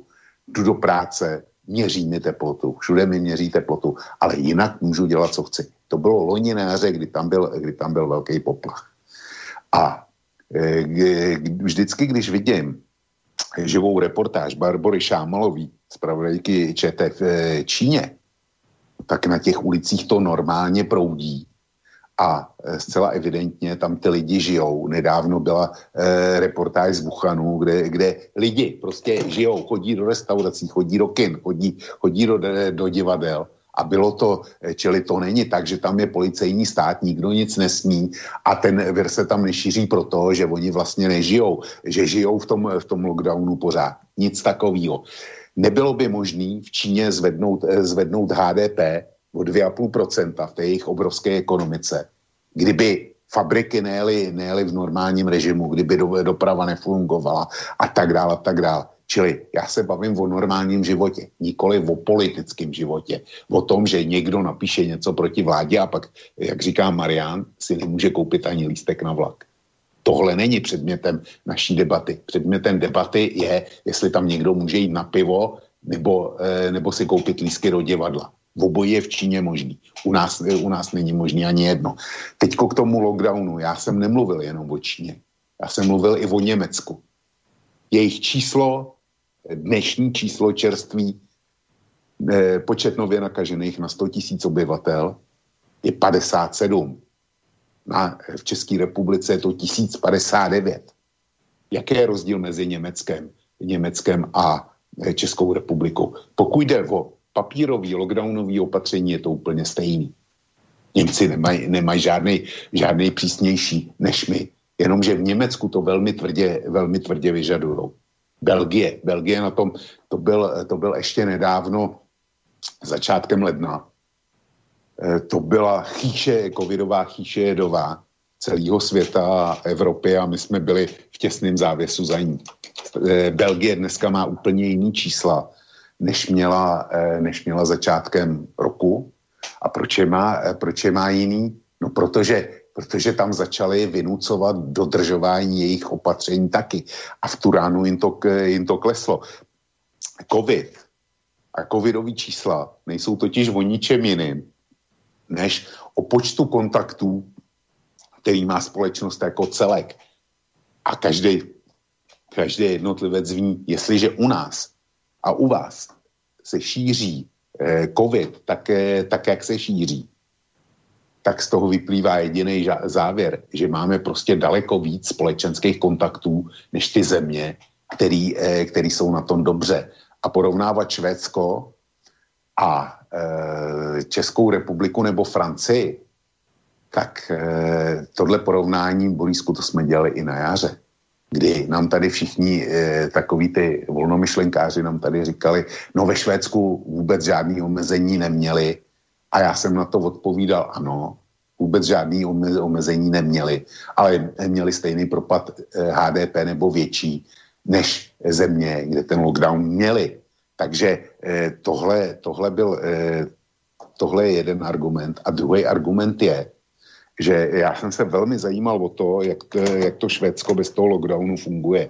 A to, co jsem si načet, tak jsem zjistil, že ve Švédsku vláda nevydala nařízení, že se nesmí to a tohle. Vláda vydala doporučení, že se to nesmí. No a vtip je v tom, že my nedodržujeme zákazy, zatímco Švédové dodržují vládní doporučení. A Švédové své vládě věří, Slováci a Češi svým vládám zásadně nevěří, e, Švédové nemají důvod, jak si nejsou to rozený protestanti, kterým se nelíbí prostě nic a e, kouká, jak všechno obejít. Hold švé, Švédovi e, ve Švédsku platilo, to si dobře pamatujeme, ty jsi to, ty jsi to konec konců říkal sám, jak si byl, e, jak nějaký ten tvůj kámoš šel do toho Švédska mm, mm. a e, tam hodili kanistr a když se teda ten tvůj e, kámoš divil, proč to udělali, tak, tak mu řekli, za týden ho najdem, tady, on tady bude. Na Slovensku ani u nás by nic takového nebylo, nebylo možné. Tak tady vidíš, jaký je rozdíl mezi Švédem který dostane vládní doporučení. A mezi, člově, mezi, mezi Čechem, který by ten kanistr okamžitě ukradl. I přesto ví, že, že když ho někdo uvidí, tak bude sedět. Jo? Tak tady máš, tady máš zdôvodnenie. Dobre, ešte ten Izrael, tam klesli počty, uh, áno, Marian hovorí, klesli počty mŕtvych, ale klesli z toho dôvodu, že tam je úplne iná zdravotná starostlivosť, podstatne lepšia, ako je tu u nás, alebo u vás. Navyše plus uh, začali používať aj iné liečivá. Ne, čiže toto všetko sa nejakým spôsobom premietlo pred, pod to, že tam jednoducho je ďaleko menej tých, tých úmrtí. Hele, Borisku, nie je to len okolo vakcinácie. Mne zarazila, mne zarazila tá, tá zmínka Marianovo, že možná teda používají taky ten Ivermectin, že to neví, ale, ale je to možný. Já to taky nevím. Nemůžu to vyloučit, ale silně o tom pochybuju, že by používali Ivermectin. Ano, Izrael si vyvinul, vyvinul svůj speciální lék. Je to, je to v, prostě stříká se to. A zřejmě to má dobrý účinky, ale jenom tohle, jenom tohle nebude ta příčina. Já jsem citoval Netanyahua, který, který říkal zcela jasně, a jistě se nezmínil o tom, o tom Izraeli, nebo já to přečtu znova, to bude nejlepší. Izraelský premiér Benjamin Netanyahu také uvedl, že z jeden a půl tisíce úmrtí za minulý měsíc nebylo očkováno devadesát sedm procent lidí. Čili eh, jiný, ten Netanyahu přímo poukazuje na to, přímo poukazuje na to, na účinky očkování. Ten nemluví o tom, o tom, že by měl lepší zdravotní systém. Ten nemluví, ten nemluví o tom, že by měli nějaký léky, ale ten přímo dává ten malý počet úmrtí do souvislosti s očkováním. Nic k tomu nemám dobre, čo říct. Ani nevrá viac, lebo máme pol hodinu do konca relácie, tých mailov je tu také natáhnem množstvo. To, ja sem, dobre, ja dobre. Si dám, si dám pol hodinu. A Marian, ty no. Môžeš naťahovať tiež reláciu? Nevadí, keď... Ne, dobre, ne. Dobre, poďme, poďme iba, iba aj, vieš čo, kvôli tomu, že naozaj, aby sme sa aj k tým mailom potom dostali, poďme k tej pointe tohto celého, prečo si sa to aj stretli. Dobre, jedno, kľudne, jedno, no tak dobre, dobre. Ešte, no. že, uh, dobre, je možné, že deväťdesiatsedem percent nebolo očkovaných z tých, čo zomreli za uplynulý mesiac. Ale otázka je, že koľkým bolo vôbec ponúknuté to očkovanie, lebo však to očkovanie nebolo také, že v jeden deň búch štyridsať percent, ale postupne. Že po, a myslím, že to asi po vekových skupinách alebo po profesiách nejak očkovali, e, tých ako najrizikovejších. Takže veľká časť tých deväťdesiatsedem percent ani nemohla ešte byť očkovaná. A tam je to také ako dosť nefér. Hej? Keby mohli by všetci byť a mohli sa už dať do, od začiatku toho uplynulého mesiaca až do konca očkovať, a tak dobre, tak by som to zobral, ale nemohli. Hej? Čiže to je také, ako keby som povedal, že na osypky zomrelo deväťdesiat percent neočkovaných detí, ale drvá väčšina z toho boli do jedného roka, lenže očkuje sa až od štrnásteho mesiaca života. Tak to je nefér, lebo však oni ani nemohli byť očkované ešte. Ne? Mariane, ja som pripravený na tohle. Ja som, ja som tenhle argument popravde řečeno, řečeno čekal. Takže i na tohle mám číslo, jednu větu. Izrael už zvládl podat alespoň jednu dávku vakcíny osmdesáti dvěma procentům své populace. Tečka. osmdesáti dvěma procentům populace. Čili ta tvá argumentace, ta prostě nesedí. No ale to je k dnešnému dátumu, to nie je za uplynulý mesiac, teda nie je od začiatku, od prvého januára, to nie je. Hm? To neplatilo k prvému januáru. Ale to, to, to, patří, to patří dohromady s tím Netanyahuem, to je, to je jeden článek tohle. No v poriadku, ale ten údaj je k dátumu vydania toho článku, nie je k začiatku toho ale, intervalu, ale, za ktorý sa počítajú. Ale, ale ne, ne, prostě, jestli, jestli k datumu vydání toho článku měli osmdesát dva procent, mm-hmm. tak za ten, za ten minulý měsíc, dejme tomu, že byli na sedemdesiatpäť percent. No, čo sa počíta za uplynulý mesiac? Že od no ne, deväťdesiateho prvého alebo od prvého prvého Proste, ne, proste. Kalendárny mesiac alebo tridsať dní dozadu. Ze souboru, ze souboru sto procent zemřelých hmm. zemřelo devadesát sedm procent lidí, kteří nebyli očkováni a pouze tři procenta, tři procenta tu injekci měli. Hmm. A v Izraeli to není o štyridsať percent, ale i kdybych šel o, o měsíc na zpátek nebo o šest neděl, tak jsem na sedmdesát dva až sedmdesát pět procent. Je to naprosto jasný. Ta, ta argumentace tvoje, to spochybňování je, je prostě zbytečný. No nie je to zbytočné, lebo otázka je, je, ako, ktorý, kto, jednak ktoré obdobie to presne je. Je to od prvého prvého do tridsiateho prvého prvého alebo je to tridsať dní dozadu, to, to je dosť podstatné. A e, koľko percent ľudí mohlo byť vôbec očkovaných v každý ten deň toho obdobia. Lebo keby to bolo sto percent na začiatku toho sledovaného obdobia, tak ten argument beriem. Ale určite to nebolo sto percent na začiatku toho sledovaného obdobia a preto to porovnanie deväťdesiatsedem versus tri percent je nefér. To není pravda. To, to, jako, to, není, to, není, to prostě není pravda. Na ten, nehledě k tomu, nehledě, nehledě k tomu, ta, ta účinnost, ta je, ta je skvělá. Protože když se budeme bavit o měsíci, tak to očkování funguje po čtrnácti dnech. Co dostaneš? Tu injekci. Tam, tam je nějaký náběh. To nefunguje hned, aby, aby jsme teda měli, měli úplně jasno mezi sebou. Dobre, tak som vás nechal trošku samých dvoch. Uh, poďme, máme tak dvadsaťdva hodín. Keďže Vlk o pol hodinu môže natiahnuť, tak tú zvyčnú polhodinku budeme venovať očkovaniu a potom tú poslednú, teda po dvadsiatej druhej tridsiatej minúte tú polhodinku si potom vyčleníme na maily. Takže, Marian, ty sa očkovať nedáš. Prečo? Alebo teda predpokladám, že sa očkovať nedáš. Nedám, nie, nie, určite nie. Prečo? Uh, poprvé tie vakcíny majú šialené množstvo nežiaducich účinkov, oveľa viacej než akékoľvek doteraz vyvinuté vakcíny.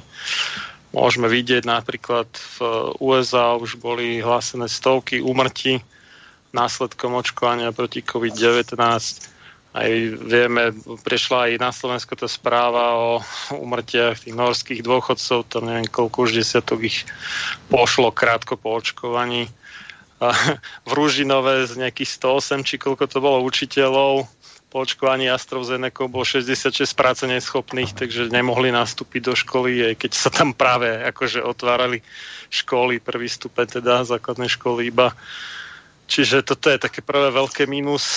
Druhé veľké mínus je, všetko sú to vakcíny, ktoré sú založené na vyslovene, že novej technológii v tom zmysle, že jak aj tie tzv. em er en á vakcíny, tak tie adenovírusové, čiže aj, aj Pfizer, aj Moderna, aj Sputnik, aj AstraZeneca nejakým spôsobom podsúvajú genetickú informáciu na výrobu koronavírusového toho spike proteínu, teda toho v podstate konektoru, ktorým sa pripája na bunku a vďaka ktorému vlezie tá genetická informácia z toho vírusu do bunky, tak Uh, tieto vakcíny to podsúvajú do bunky, aby tvorila tá bunka ten spike proteín. S čím sa viažú dva zásadné problémy. Prvý je, že uh, táto u tých adenovírusových vakcín dé en á a u tých em er en á vakcín, vlastne em er en á, ktorá sa ale môže prepísať do dé en á, tak uh, môže sa zabudovať vlastne do genómu tých nápadnutých buniek, čo je problém. Toto sa zistilo už v jednej štúdii na ľuďoch, ktorí mali veľmi dlho pozitívne testy, uh, te pé cé er testy, že aj dva až tri mesiace stále vykazovali pozitivitu a bolo to divné, tak sa zistilo, že skutočne tam došlo vlastne skrz jeden taký enzym, sa to volá reverzná transkriptáza a ten v zásade slúži na zmenu er en á do dé en á a tá dé en á sa potom môže uh, pri troche nešťastia v tomto prípade zapísať do dé en á tej nápadnutej bunky.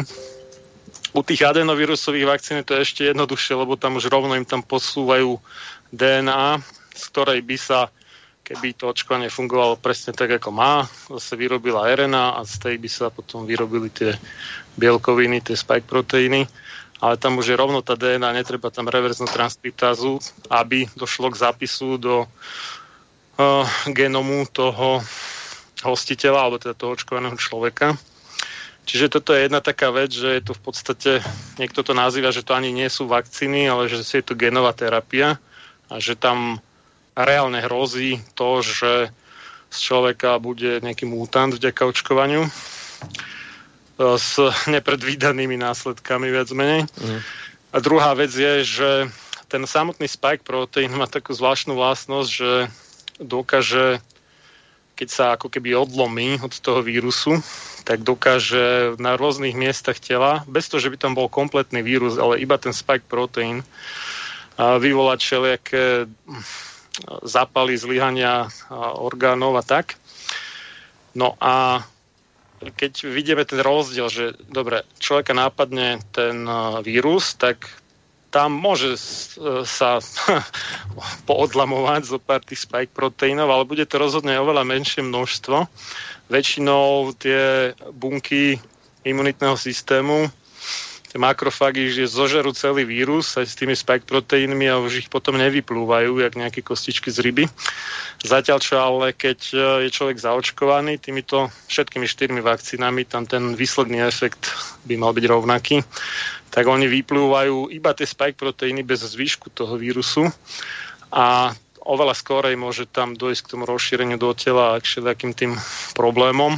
A to aj vidíme, že a, jak u tých... A, učiteľov, povedzme v Ružinove alebo aj inde, že je tam vyslovený nepomer, keď si zoberieme, že osemdesiatpäť percent ľudí nemá vôbec žiadne príznaky po nákaze koronavírusom, ale vyše päťdesiat percent ľudí má dosť zásadné nežiaduce účinky očkovania, tak to je dosť problém podľa mňa. Čiže keby som si mal staviť na to, že čo si vyberiem, či nákaziť sa koronou, alebo dať sa očkovať AstraZenecou, tak jednoznačne si vyberiem tú koronu. Tam absolútne nie je o čom. Tie čísla proste človek ne, ne, nejak neobobne. Čiže máš jedno, čiže máš, keby si si mal vybrať medzi koronou a AstraZenecou, tak máš ďaleko väčšiu no, percentuálnu a... šancu, že sa ti nič neudeje, keď dostaneš radšej koronavírus. Tak? Áno, presne tak. Mm-hmm. A plus, keby si predsa len dáčo, tak jednak sa snažím už dlhodobo a bez ohľadu na koronu, ale už dávno predtým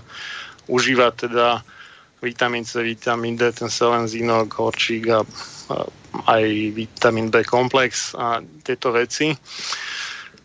Plus, keby predsa len čosi, že ani toto ešte nezaberie, tak je tu ten Ivermectin, ktorý má, nechcem povedať, že zázračné výsledky, lebo ne, neverím nejak vyslovene na zázraky, ale funguje na dočakávania dobre, tak to poviem. Zatiaľ, čo tie vakcíny fungujú na dočakávania zle, alebo pod očakávania zle, keďže to už priznali aj viacerí výrobcovia, a niektorí dokonca aj spomedzi takých veľkých, ako je Merck and Company, najväčší americký výrobca vakcín, vzdali vyslovene výrobu vakcín proti koronavírusu, lebo zistili, že tá účinnosť je chabá v podstate, že človek z prekonania koronavírusu má oveľa väčší efekt, silnejšiu a dlhšie trvajúcu imunitu a sústredili sa radšej na lieky, na ako zotavenie sa z tej koronavírusovej infekcie. Plus ten Ivermectin, jak som spomínal, keďže funguje na úplne inom princípe, mierí na niečo úplne iné, čo je spoločné pre všetky kmene koronavírusu, všetky mutácie a funguje to, tak nie je závislý od toho, že akou mutáciou sa nákazíš. Ti zabere na všetko. Zatiaľ, čo tie vakcíny veľmi závisia od toho, a ktorú, s ktorou mutáciou sa stretne, že či tie protilátky nimi vytvorené záberú alebo nezaberú. Mm. A tam je ešte, ešte jedna taká veľká finta, ktorá sa ukázala pri vakcínach proti horúčke dengue, že tam funguje ten takzvaný á dé é, teda to Antibody Dependent Enhancement, čiže na protilátkach závislá závislé no, zhoršenie v podstate choroby. Čiže keď sa nakazíš nejakým kmeňom podobným, ale nie úplne takým istým, ako je v tej vakcíne, ktorú, ktorou si predtým bol očkovaný, tak ty máš nejaké protilátky, ale tie protilátky úplne nepotlačia ten vírus, ktorým si sa nakazil, ale imunitný systém si falošne myslí, že áno, a vďaka tomu nevyvíja takú silnú imunitnú reakciu proti tomu vpadnutému vírusu, alebo teda vôbec žiadnu. A, a vďaka tomu vlastne máš oveľa horšiu chorobu, ako keby si uh, nebol očkovaný vôbec. A toto tu veľmi hrozí, vidíme, že to dosť rýchlo mutuje. kedy si nám hovorí, že ten koronavírus nemutuje tak rýchlo ako chrípka, že je pomerne stabilný, no za posledné dva mesiace by som už toto netvrdil, keď si zoberieme, že koľko nových mutácií sa vyrojilo a už napríklad v Juhoafrickej republike aj úplne zrušili očkovanie toho vakcínou od AstraZeneca, tam zistili, že ten ich juhoafrický kmeň, že to na to prakticky vôbec nezaberá, takže a... Čiže nezaberá a plus ešte hovoríš, že tako vystavuje riziku, že práve, že si tým ešte pohoršíš do budúcna, pri, pri ďalších... Tak, hej, o, že, že môžeš nákaza. dopadnúť horšie, než keby si očkovaný nebol. Mm-hmm. Dobre, takže to boli tvoje dôvody, pre ktoré ty sa očkovať určite nedáš. Vlk, o ňom vieme, že sa určite očkovať dá. Prečo ty sa určite dáš? Já se nejdřív uvěřím jednu věc, jestli jsem ji dobře slyšel. Mariane, kolik e, si říkal procent lidí, že má, e, že má nežádoucí účinky po tom očkování? No, z tých učiteľov, čo sa u nás dali očkovať, tak to bolo viacej než päťdesiat percent. No, vo Švédsku zastavili v dvoch krajoch očkovanie, to v AstraZeneca, tam mali dvadsaťpäť percent, to je stále ešte horšie než u nákazy koronou. Ale u nás to teda prekvapivo, naozaj, Dobře. aj mňa to Dobře. prekvapilo, že vyše polovica tam ľahla a nebola schopná učiť. Dobře, mne to, mne to stačí. Děkuju. Takže se shodneme, shodneme na tom, že to je určitě víc než deset procent, jo? V průměru. Shodneme se na tom. S účinkou jednoznačně. Jo. Výrazně víc. Dobře. Výrazně víc. Výborně, hmm. to jsem chtěl slyšet. Takže, já se hned do toho, do toho pustím. Já se očkovat dám, protože mě to, mě vychází riziko, já tomu říkám kalkulovaný riziko, a jsem zvyklý ho podstupovat ze svého profesního života. Protože jinak bych nebyl schopen pracovat v těch sektorech, v, kterým jsem, v kterých jsem dělal. Pro mě to vždycky o riziku a člověk musí zvážit, jestli mu to riziko za to stojí nebo ne. A já říkám, že riziko, riziko vakcinace mi za to stojí výrazně. Protože když se, jestliže máme v České republice už přes milion nakažených koronavirem, tak v podstatě neřeším otázku, jestli ten covid dostanu nebo ne, ale řeším otázku, jestli dřív dostanu vakcínu nebo dřív dostanu covid. Jo? Takhle, takhle si to stojí. Prostě máme přes deset procent z populace nakažených úředně, takže ono jich bude o něco víc, takže točíme, to, točíme jenom kolo štěstí, koho to, koho to sejme zítra. A mně vychází z toho, že nebezpečí korona, nákazy koronavirem je velký. Když k tomu teďko připočtu zaplněný nemocnice, tak je jasný, že když tu koronu dostanu, tak se velmi snadno může stát, že v lepším případě budu ležet na chodbě v nemocnici a v tom horším, že už nebude ani postel na té chodbě. Takže o to se, o to se hraje. A teďko e, k číslům. Prostě shodli jsme se na tom e, s Marianem, že deset procent z těch, co se nechají očkovat, deset a více procent z těch, co se nechají očkovat, takže má vedlejší příznaky.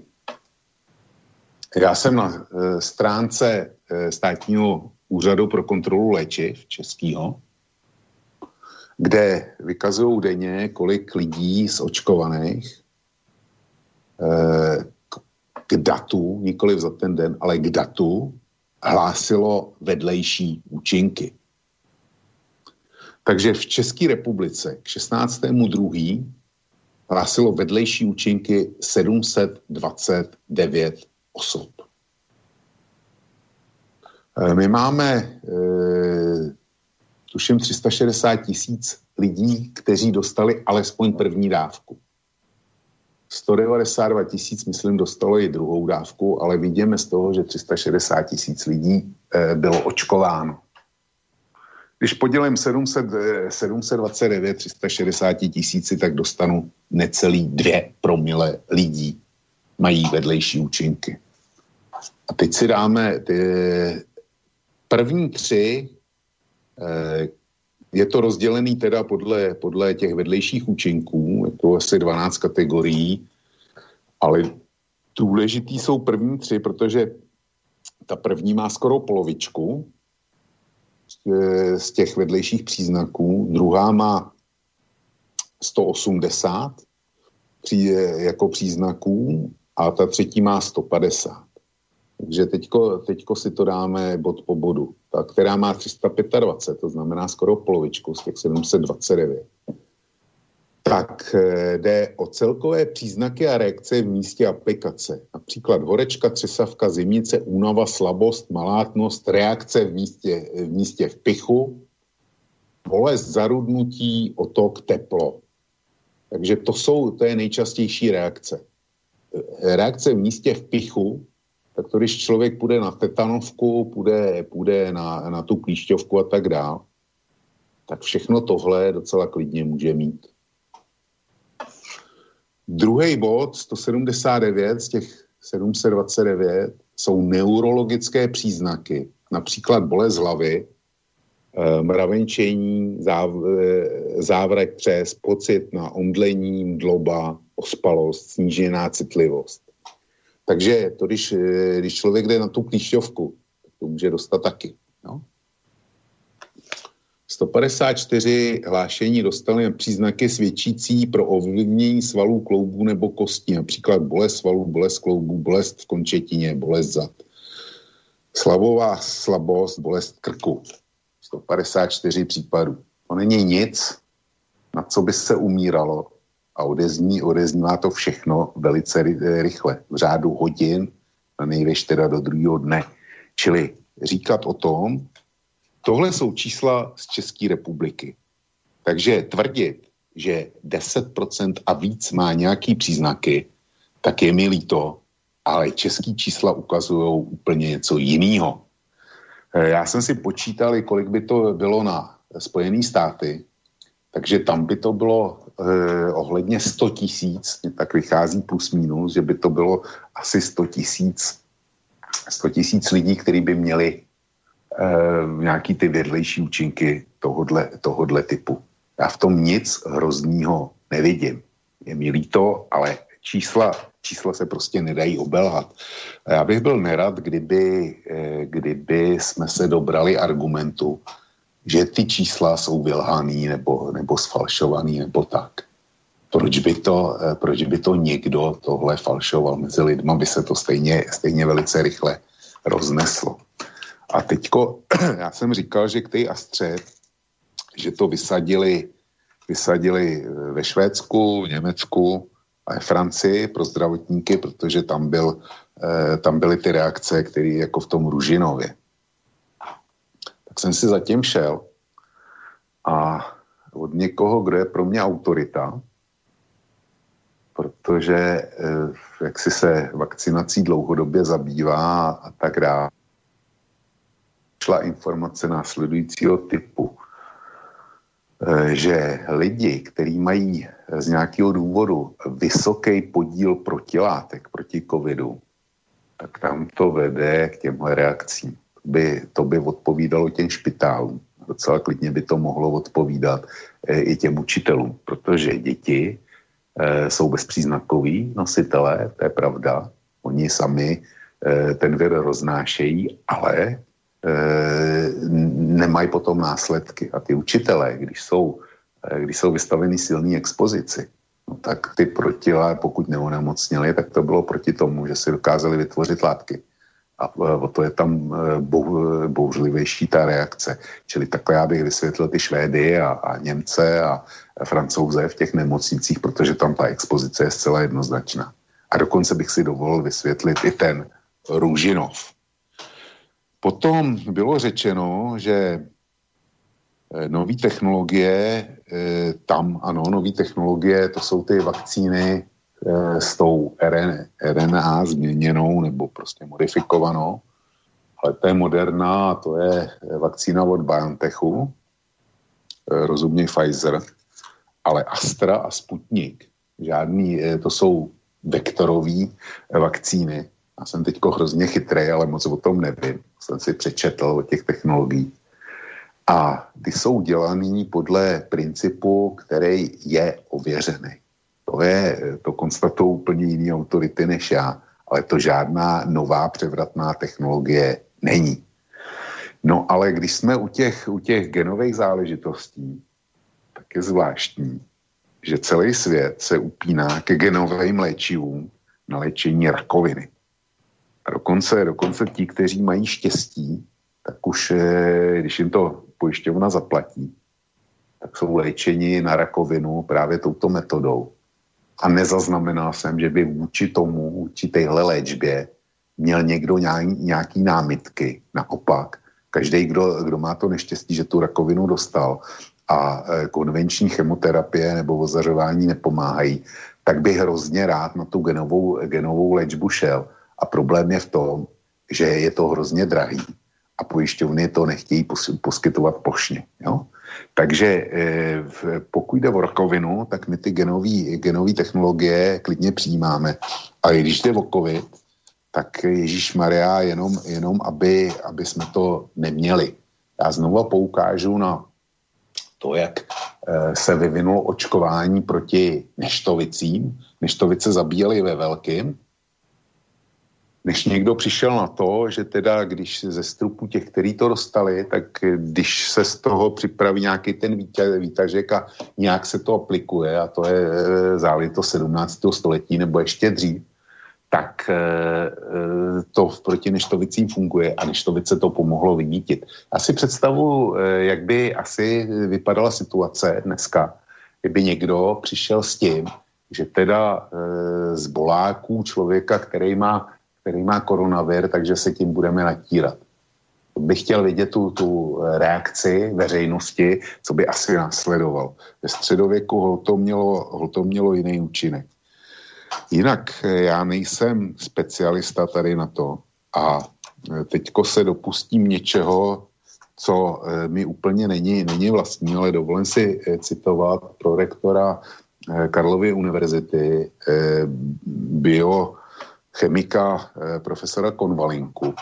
Ten má pravidelně na Českém rozhlasu Plus relaci s Bárou Tachecí, která je věnována právě koronaviru a tak dál. A já někde, někde mám po, jaksi jeho rozhovor o tom právě tady eh, o těch informacích, že dochází, že, to, eh, že ty R N A eh, vakcíny můžou měnit D N A. Abych řekl, že ten pán tomu opravdu rozumí, protože je to, je to kapacita ve svém ve svém oboru. A ten tvrdil, že to, že to je naprostý nesmysl. Takže když Marian dovolí, tak já se budu držet toho, co říká prorektor Karlovy univerzity. Pro mě to je jako docela zásadní autorita. No a to je asi tak všechno, co bych k tomu poznamenal. Dobre, Marian, chceš na to reagovať? Čo si počul? Jednoznačne. Takže čo sa týka tej zmeny D N A, tam hovorím, to je nová štúdia z pár mesiacov stará v podstate, kde bola taká ako domnienka, že ako je to možné, že teda niekto tri mesiace alebo aj viacej je stále korona pozitívny, čo by nemalo byť, lebo však keď sa vylečí za nejaké dva až tri týždne, tak no, maximálne štyri týždne, ale viac už ani kus. No a zistili skutočne, že sa tam ten divoký vírus, aj teraz nehovorím o vakcíne, že sa jeho R N A teda dokázala zapracovať u nejakej malej časti ľudí, nevrám, že u všetkých, nebolo ich ja zase tak, ale stalo sa to skrátka. No, či už to bolo vlastnou reverznou transkriptázou toho človeka, ktorá tá je tá, ktorá sa používa pri delení buniek, lebo tam z jednej D N A musíš vyrobiť dve v podstate, čiže sa to najprv teda prepíše na tú RNAčku a potom sa zase s tou reverznou transkriptázou vytvorí tá druhá D N A de facto do tej novej oddelenej bunky. Alebo to bolo reverznou transkriptázou nejakého iného vírusu, typicky napríklad H I V, tie, kam H I V patrí teda do skupiny retrovírusov, a retrovírusy sú práve tie, ktoré majú tú reversnú transkriptázu, ktorá môže zmeniť genom toho nápadnutého človeka. No a keď toto môže urobiť u nejakej menšiny, nevieme presne koľko percent ľudí alebo promile, divoký vírus, ja tam nevidím nejaký rozdiel, prečo by to nemohlo urobiť s tou vakcínou. Toto je taká jedna vec, ale nie je až tak podstatná. Horšie je to s tými spike proteinmi, ktoré sa odlišne správajú, keď sú vyrobené tou bunkou samostatne a je niečo iné, keď je to ako súčasť toho vírusu, kde poväčšinou sa ne, nepoodlamujú, alebo ak, tak ich je oveľa menej. Takže tam by som videl dramatický rozdiel medzi následkami očkovania a následkami tej nákazy. Ďalej, čo sa týka tých hlásených nežiaducich účinkov, tam treba povedať, a toto je extrémne dôležité vedieť, aby ľudia neboli v prudkom omyle z toho, že aké je očkovanie bezpečné, alebo hociaký liek, to sa netýka iba očkovania. Reálne sa hlásia v rôznych krajinách sveta rôzne percento, ale obvykle je to okolo jedno percento, maximálne päť percent nežiaducich účinkov. Myslím, že v Nemecku je to také, že sú tam až tak pokročili, že až päť percent možno hlásia. V U S A to odhadujú na nejaké jedno percento, v Česku tiež tak nejaké jedno až dve percentá možno a u nás je to oveľa menej než v Česku, po, pod jedným promile. Čiže to, čo sa u nás hlási na štátny ústav pre kontrolu liečiv, aby človek dostal nejaký rozumný obrázok, že ako to asi v skutočnosti je, treba násobiť tisíckou, v Česku takými päťdesiatimi, sto možno, v Amerike tiež asi takou stovkou. No a teraz som si práve vyhľadal, že koľko je v U S A hlásených iba úmrtí, nie to ešte ďalšie veci, po očkovaní proti COVID devätnásť, tak sedemstosedemdesiatšesť úmrtí. A keď si zoberieme, že to je jedno percento, možno, alebo aj keby boli dva, tak by to bolo reálne sedemdesiatsedemtisícšesťsto alebo možno nejakých tridsaťdeväťtisíc. Čo je dosť. Ale samozrejme v tej Amerike zaočkovali oveľa viacej ľudí, tam to už neviem koľko, bolo tridsať miliónov alebo štyridsať. Ale aj tak, akože takýto podiel úmrtí je dosť nepríjemný. Čiže všetky tie čísla zo súklu českého alebo slovenského šuklu treba násobiť minimálne päťdesiat, na Slovensku tak tisíc, aby sme dostali nejaký inteligentný obrázok o realite. Ďalej tá genová terapia na rakovinu, proti ktorej vraj teda nie sú námietky, tak OK, možno nie sú. Neviem, to som sa nezaoberal týmto, či tam niekto voči tomu má námietky. Ale je niečo dosť iné, keď človek má rakovinu už povedzme v nejakom pokročilom štádiu, keď mu teda nezabrala chemoterapia, radioterapia, nič inému nezabralo a už má ako keby dni spočítané, tak tamto riziko, že ho tá génová terapia nejak geneticky modifikuje, je asi vyhodnotené jeho očami výrazne nižšie, než veľmi skoro, že zomrie na rakovinu, čo je úplne iná situácia u posudzovania rizik očkovania, obzvlášť ľudí, ktorí to nemajú za pár, aj povedzme nejakých dvadsať tridsať roční alebo mladší. Takže toto by som neporovnával. Navyše nie každý má rakovinu. Takže to, to sú dve dosť zásadné, zásadne odlišné situácie. Ale to je, ale to je dobrý argument. Určite toto, toto treba sa zamyslieť nad týmto argumentom, lebo naozaj iné je porovnávať rakovinu, keď už a naozaj v čase, keď už nič iné neostáva, a asi je iné naozaj porovnávať koronavírus, takže to... No, čo asi... sa týka tých AstraZeneca, Sputnik V, že boli overené, no neboli overené nijak extra. Jediné, čo bolo na tejto technológii doteraz, bola tá ruská vakcína proti ebole a to všetko ostatné bol nejaký experiment, ktorý nebol dotiahnutý do nejakého komerčného štádia. Takže o overení nemôže byť reč. No a tá ruská vakcína proti ebole, tam sa podalo nejakých asi sto tisíc dávok alebo nejaké také číslo. Nijak extra veľa nie. A aj to drvivá väčšina bola v Afrike, kde môžeme úspešne pochybovať o tom, že sa nejak prísne sledujú nežiaduce účinky. Takže tam by som si dovolil tvrdiť, že, že nie. A e, navyše ešte tu máme celkom jasný dôkaz, že z klinických štúdií tej AstraZeneca vyplývali oveľa nižšie čísla, čo sa týka nežiaducich účinkov a po reálnom násadení boli ľudia zdesení, či už v tom Švédsku alebo u nás, že čo to robí. Takže toto nie je lepšieho dôkazu, že to bolo slabo overené alebo neoverené, alebo veľmi zle overené, než je práve to, že tá reálna skúsenosť sa náhodne odlišuje od toho, čo uh, dokázali v klinických štúdiách údajne, na základe ktorých bola tá vakcína dočasne schválená alebo teda dopustená na nejaké núdzové použitie. No, čo sa týka toho, že um, tí, ktorí mali vážne nežiaduce účinky, tak možno mali vysoké protilátky pred očkovaním už. To znamená, že zrejme teda sa predtým nakazili a mali už nejakú formu toho covidu, možno bezpríznakovú. OK, tak v tom prípade ja sa pýtam, že prečo sa netestujú protilátky pred každým tým očkovaním. Však tie protilátkové testy nie sú ani nejaké strašne drahé. To je pár eur v zásade. Výsledky sú dostupné do niekoľkých minút. Aj to je z kvapky krvi, si tam pichneš trošku do prsta, kvapneš na ten test a to je vlastne rýchly test. Za niekoľko minút máš výsledok, takže to by nebol nejaký technický problém robiť pred očkovaním, tak moja otázka, keď vieme, že to robí takéto problémy, navyše ľudia, ktorí majú vysoké množstvo protilátok, by sa úplne zbytočne očkovali, lebo tá vakcína im nepriniesie nejaký benefit, však oni sú už chránení predsa. A to prekonanie choroby dáva lepšiu ochranu než uh, očkovanie. Hey, len treba zase, Marian, povedať, že ten test no. uh, niekoľkominútový ti neukáže, aké vysokú, akú vysokú hladinu máš tých protilátok. On ti len ukáže, či máš protilátky, alebo nemáš. Uh, no, to, ak by si chcel zisťovať... ukáže, že máš tie protilátky nad nejakým limitom. No, ja má, hej, ale keby si chcel zistiť...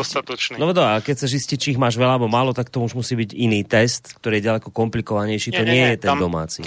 On to má nejakú hranicu, hej, že pod, pod nejakú hranicu ti to neukáže nič a nad nejakú hranicu ti to jasne ukáže, že máš dosť protilátok. A áno, ja to chápem, hej, že lepšie dať si to vyšetriť do labaku a tam ti dá to presné číslo, to rozumiem, ale to nie je také, že máš nula protilátok, tak je negatívny test a máš nejakú smiešne malú hladinu, tak hneď je pozitívny. To, on je pozitívny až od nejakej pomerne slušnej hladiny protilátok. Takže na, na tento účel by bol celkom dostatočný. Ešte k tým nežiaducím účinkom. Keď si človek prečíta príbalový leták každej vakcíny, tak minimálne niekoľko tých nežiaducích účinkov je tam s frekvenciou u buď od jeden z desať až jeden zo sto očkovaných, ale sú akože časté, alebo dokonca, že minimálne jeden z desať očkovaných to tam má a to sú veľmi časté. To znamená, že keby naozaj sa seriózne hlásili tie nežiaduce účinky a od tohto môžeme odvodiť tú podhlásenosť nežiaducich účinkov, tak minimálne desať percent by tam muselo byť z počtu podaných vakcín, to znamená, ak v tom Česku bolo, neviem, tristošesťdesiat tisíc alebo koľko, tak minimálne tridsaťšesť tisíc hlásení by tam ten Státny ústav pro kontrolu léčiv musel mať.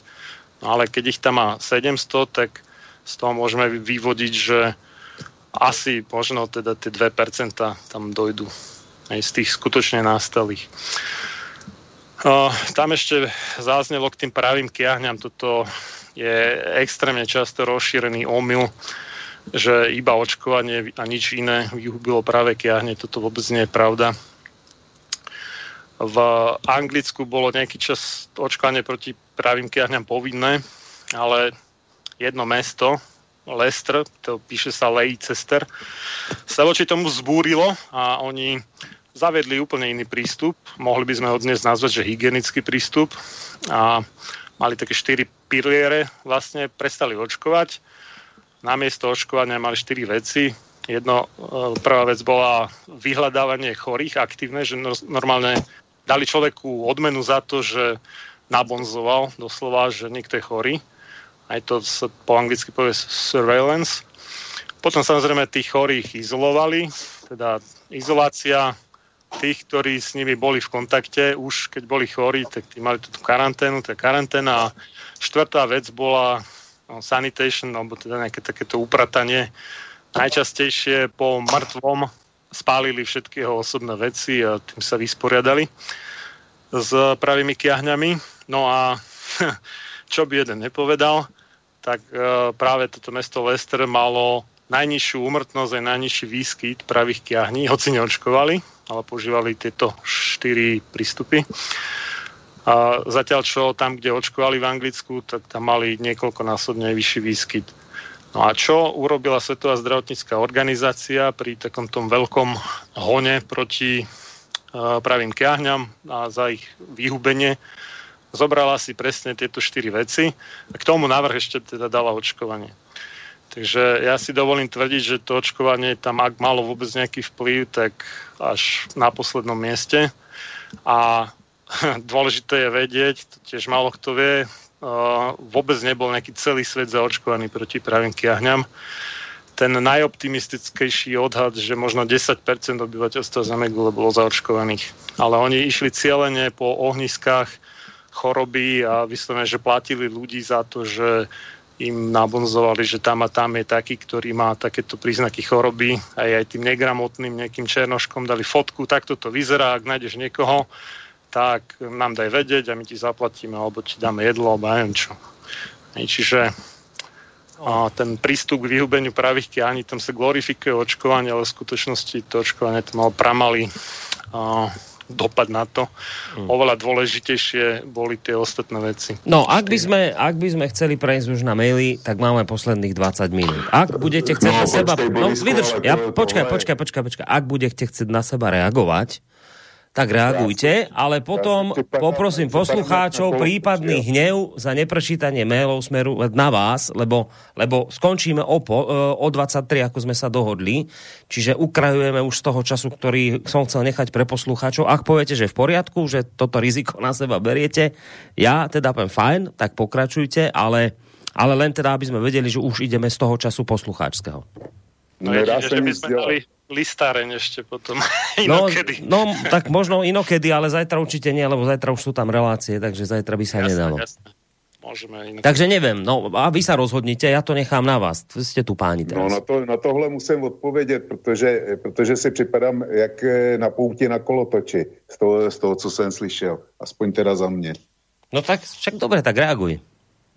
No, já začnu těma neštovicema, budu, budu velmi krátkej.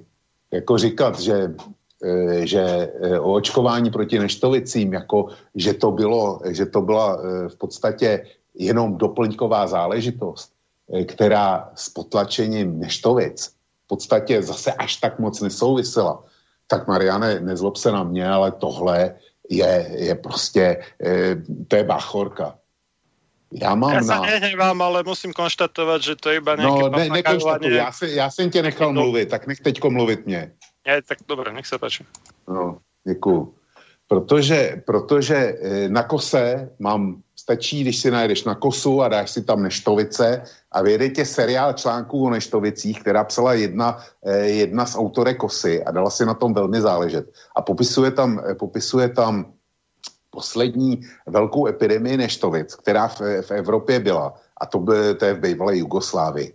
Se všema detailama, eh, taky, zde, taky s epidemií neštovic, která, by, která se rozšířila eh, z jednoho tajného sovětského výzkumního, eh, výzkumního pracoviště někde v Kaspickém moři, nebo, nebo kde to měli. Ten, ten seriál, ten je velmi vymakaný a velmi doložený, doložený zdrojem a číslama. Takže vřele doporučuji. A pak se budeme bavit o tom, jestli teda eh, udávání a spálený vesnice, když to přeženu, tak jestli porazili neštovice, anebo jestli to byla vakcinace.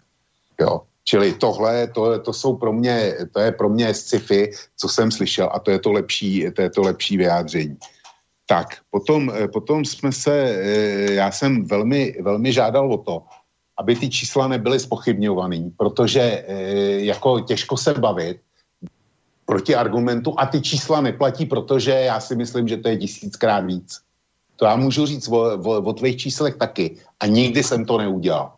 Nikdy.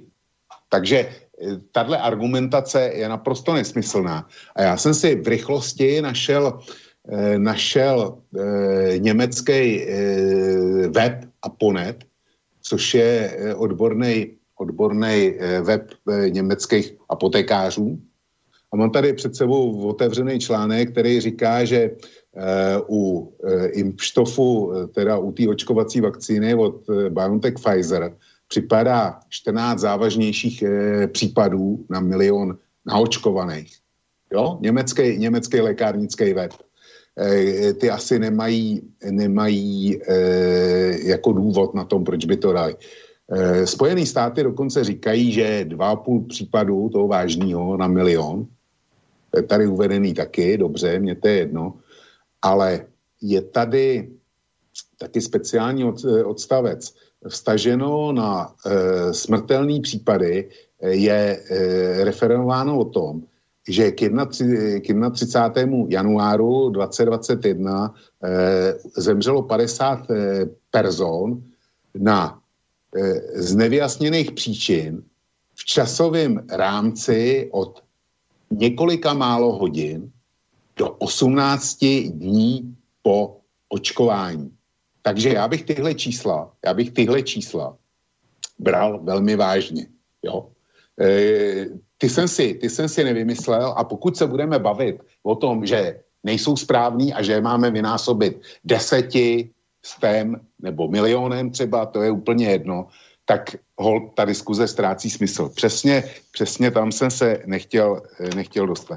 Tvrdit, že Německo má pět procent hlášených příznaků, tak já to Německo sleduju velmi důkladně a nic takového tam není.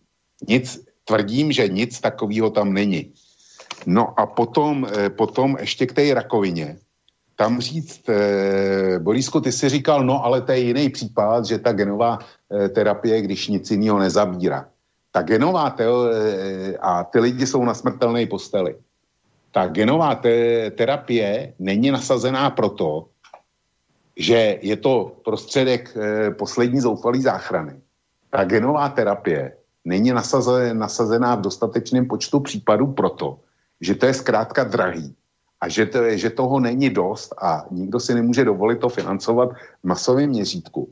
Protože jinak, kdyby to šlo, tak by nikoho netrápili eh, takovejma zvěrstvama, jako je chemoterapie nebo jak je, jako je vozařování, který mají, který mají naprosto zásadní eh, devastační účinky na toho, na toho dotyčného pacienta. A oni by mu nasadili, nasadili tu genovou terapii, ale bohužel je to drahý. Čili takhle si stojí skutečnost. Hmm, a podle a ne, mě... Že, no, však... ne to odbít poukazem, to je, to je, když už všechno selhává, tak mu dají ránu z milosti genovou terapii. No, ja, ja teda nie som účastník tejto debaty v zmysle, že mám tu ja argumentovať, ale na toto jedno zaargumentujem, však si si na to podľa mňa práve teraz odpovedal.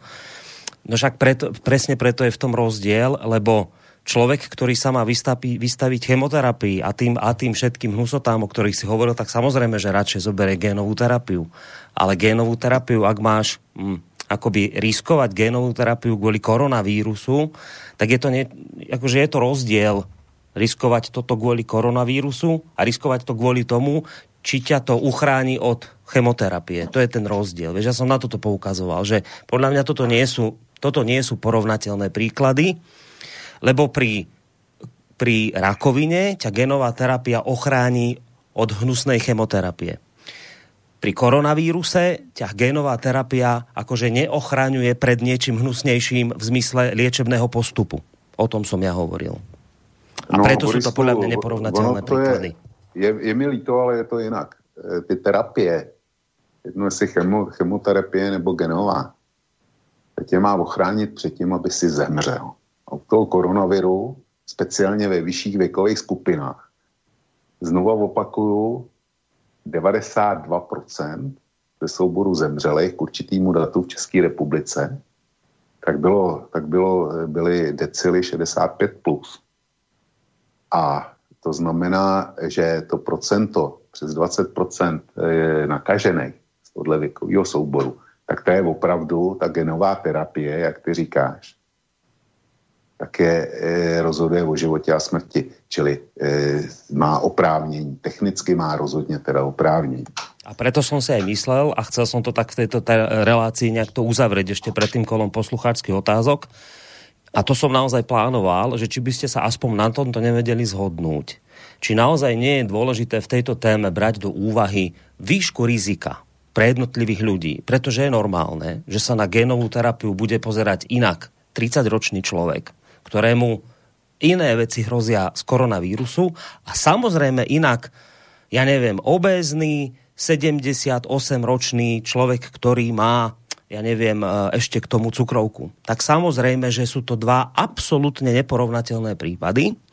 A či by naozaj nestálo za to proste hľadať tú spoločnú reč aspoň v tom, že ja úplne chápem, keď ty hovoríš, ja som zvyknutý z mojej práce zakalkulovať riziká. Ale kalkulovanie tvojich rizík a rizik Mariana Fila, to sú dva úplne opačné svety. A preto podľa mňa, preto podľa mňa táto debata na seba naráža, preto to je presne ten problém, lebo sa tu bavíme o ľuďoch, ktorí majú iné riziká, pokiaľ ide o koronavírus. A to, čo všetko ty hovoríš, sedí pre ľudí tvojej vekovej kategórie a starších. A Marian, čo hovorí, tak do veľkej miery, podľa mňa jeho názory sedia akoby pre jeho vekovú, vekovú kategóriu a mladších. A tu podľa mňa niekde je ten, ta, ten bod toho, prečo sa v tejto téme akoby nevedia zosúladiť názory. No, Borisku, já jsem bohužel měl otevřený jedno okno a snad to najdu, snad to rychle najdu. Jo. Mám tady před sebou otevřený článek, který je, který je tuším z dneška, ano, je z dneška, který říká data, kdo umírá na COVID, stoupá podíl mladších ročníků. Takže to, co, to, co platilo dřív, dokud se neobjevila, neobjevila britská mutace, tak to bylo v pořádku, tam e, se e, mladší ročníky mezi mrtvejma moc nevyskytovaly, ale teďko už to vy, začíná vypadat jinak. E, poměr věkových skupin mezi úmrtími kvůli, kvůli COVID. Jo? A tady se začínají e, skupiny skupiny čtyřicet pět až padesát čtyři se začínají dostávat přes pět procent a s tendencí stoupat k deseti. A dokonce i červená, jo, to je skupina padesát pět až šedesát čtyři a dokonce i skupina čtyřicet pět až padesát čtyři je, začíná mít tendenci, tendenci jít, jít nahoru.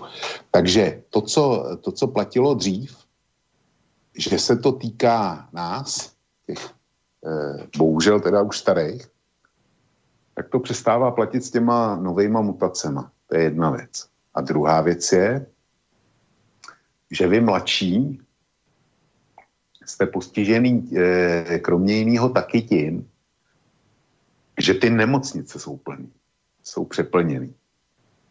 Takže je to, je, už to není v pozici, že kdo odmítne očkování. Takže by bylo fér, aby si to zaplatil, když ten COVID dostane. Ale je to, je to, hraje o to, že když to dostane, tak nebude mít postel. A jestliže no. tohle není dostatečný argument, proto aby se, aby se nikdo eh, nedal očkovat, tak v pořádku, tak je to potom jeho voľba. Ale pak, ať si nestěžuje, až tá postel nebude. Ja len dve krátke veci a potom Marian, že ja som preto hovoril, že, že iné je riziko zakalkulované tridsaťročných. Zámerne som použil tento akoby časový úsek, alebo teda vek, lebo viem, že tridsaťroční sú ešte stále na tom dobre. Ale ja rozumiem, že vraví, že tie mutácie spôsobujú, že sa to presúva stále nižšie. Podľa mňa je toto dôležitá téma, tá otázka tej zakalkulovania rizika, lebo naozaj potom sa presne dostaneme aj k tomu, čo hovoríš, ale áno, berte do úvahy potom, ale že aj pre vás mladších sú obsadené nemocnice. Zároveň sa tu otvára aj otázka toho, že dobre, vy mladí síce neochoriete, ale uvedomujete si, že od vás sa môžeme nakaziť my starší. Hej, čiže to sú vážne aj etické, aj morálne veci, podľa mňa, ktoré treba rozdiskutovať, ale na to už asi dnes čas nebude. Ja teda musím žiaľ oznámiť poslucháčom, že na tie maily dnes nedôjde. Mrzí ma to, ale, ale takto to dopadlo. Máme ešte sedem minút do konca. Ja som teraz ukrojil z toho času trošku, ktorý zrejme som aj Marianovi teraz obral na reakciu, takže samozrejme môžeš, Marian, zareagovať aj na to, čo si počul, prípadne ak chceš ešte niečo iné otvoriť v rámci tejto témy. Jasné, takže čo sa týka tej hlásenosti nežiaducich účinkov, to sú údaje priamo od zamestnancov Súklu, že sa hlásia tak jedno až dve percentá tých nežiaducich účinkov a zároveň, pokiaľ Vlk teda verí klinickým štúdiám tých vakcín, na základe ktorých boli schválené a na základe ktorých boli vypracované tie príbalové letáky, kde sú uvedené aj nežiaduce účinky s frekvenciou u desať percent a viac očkovaných, tak potom nie je veľmi ťažké si spočítať, že naozaj v tom Česku pravdepodobne teda bolo hlásené iba dve percentá nežiaducich účinkov a proste cez to nejde vlák, ako môže sa aj postaviť na hlavu, ale proste takéto sú fakty. V ú es á taktiež tam to hovoria štátne autority, to nie sú žiadni antivaxeri ani nič taký, čo tvrdia, že skutočne sa tam hlási iba nejaké to zhruba jedno percento. Takže toľko k tomu. Čo sa týka, ešte sa vrátim trochu India a Čína, tak do pätnásteho septembra dvetisícdvadsať, teda jak to v Indii rástlo, tak tam bola cukrovka a, a neviem čo, vysoký krvný tlak a obezita a potom už ako nebola. A niekto, to, to bol aký argument, hej, že v Indii ľudia netrpia tými civilizačnými chorobami, ale však tam to rástlo tiež prudko.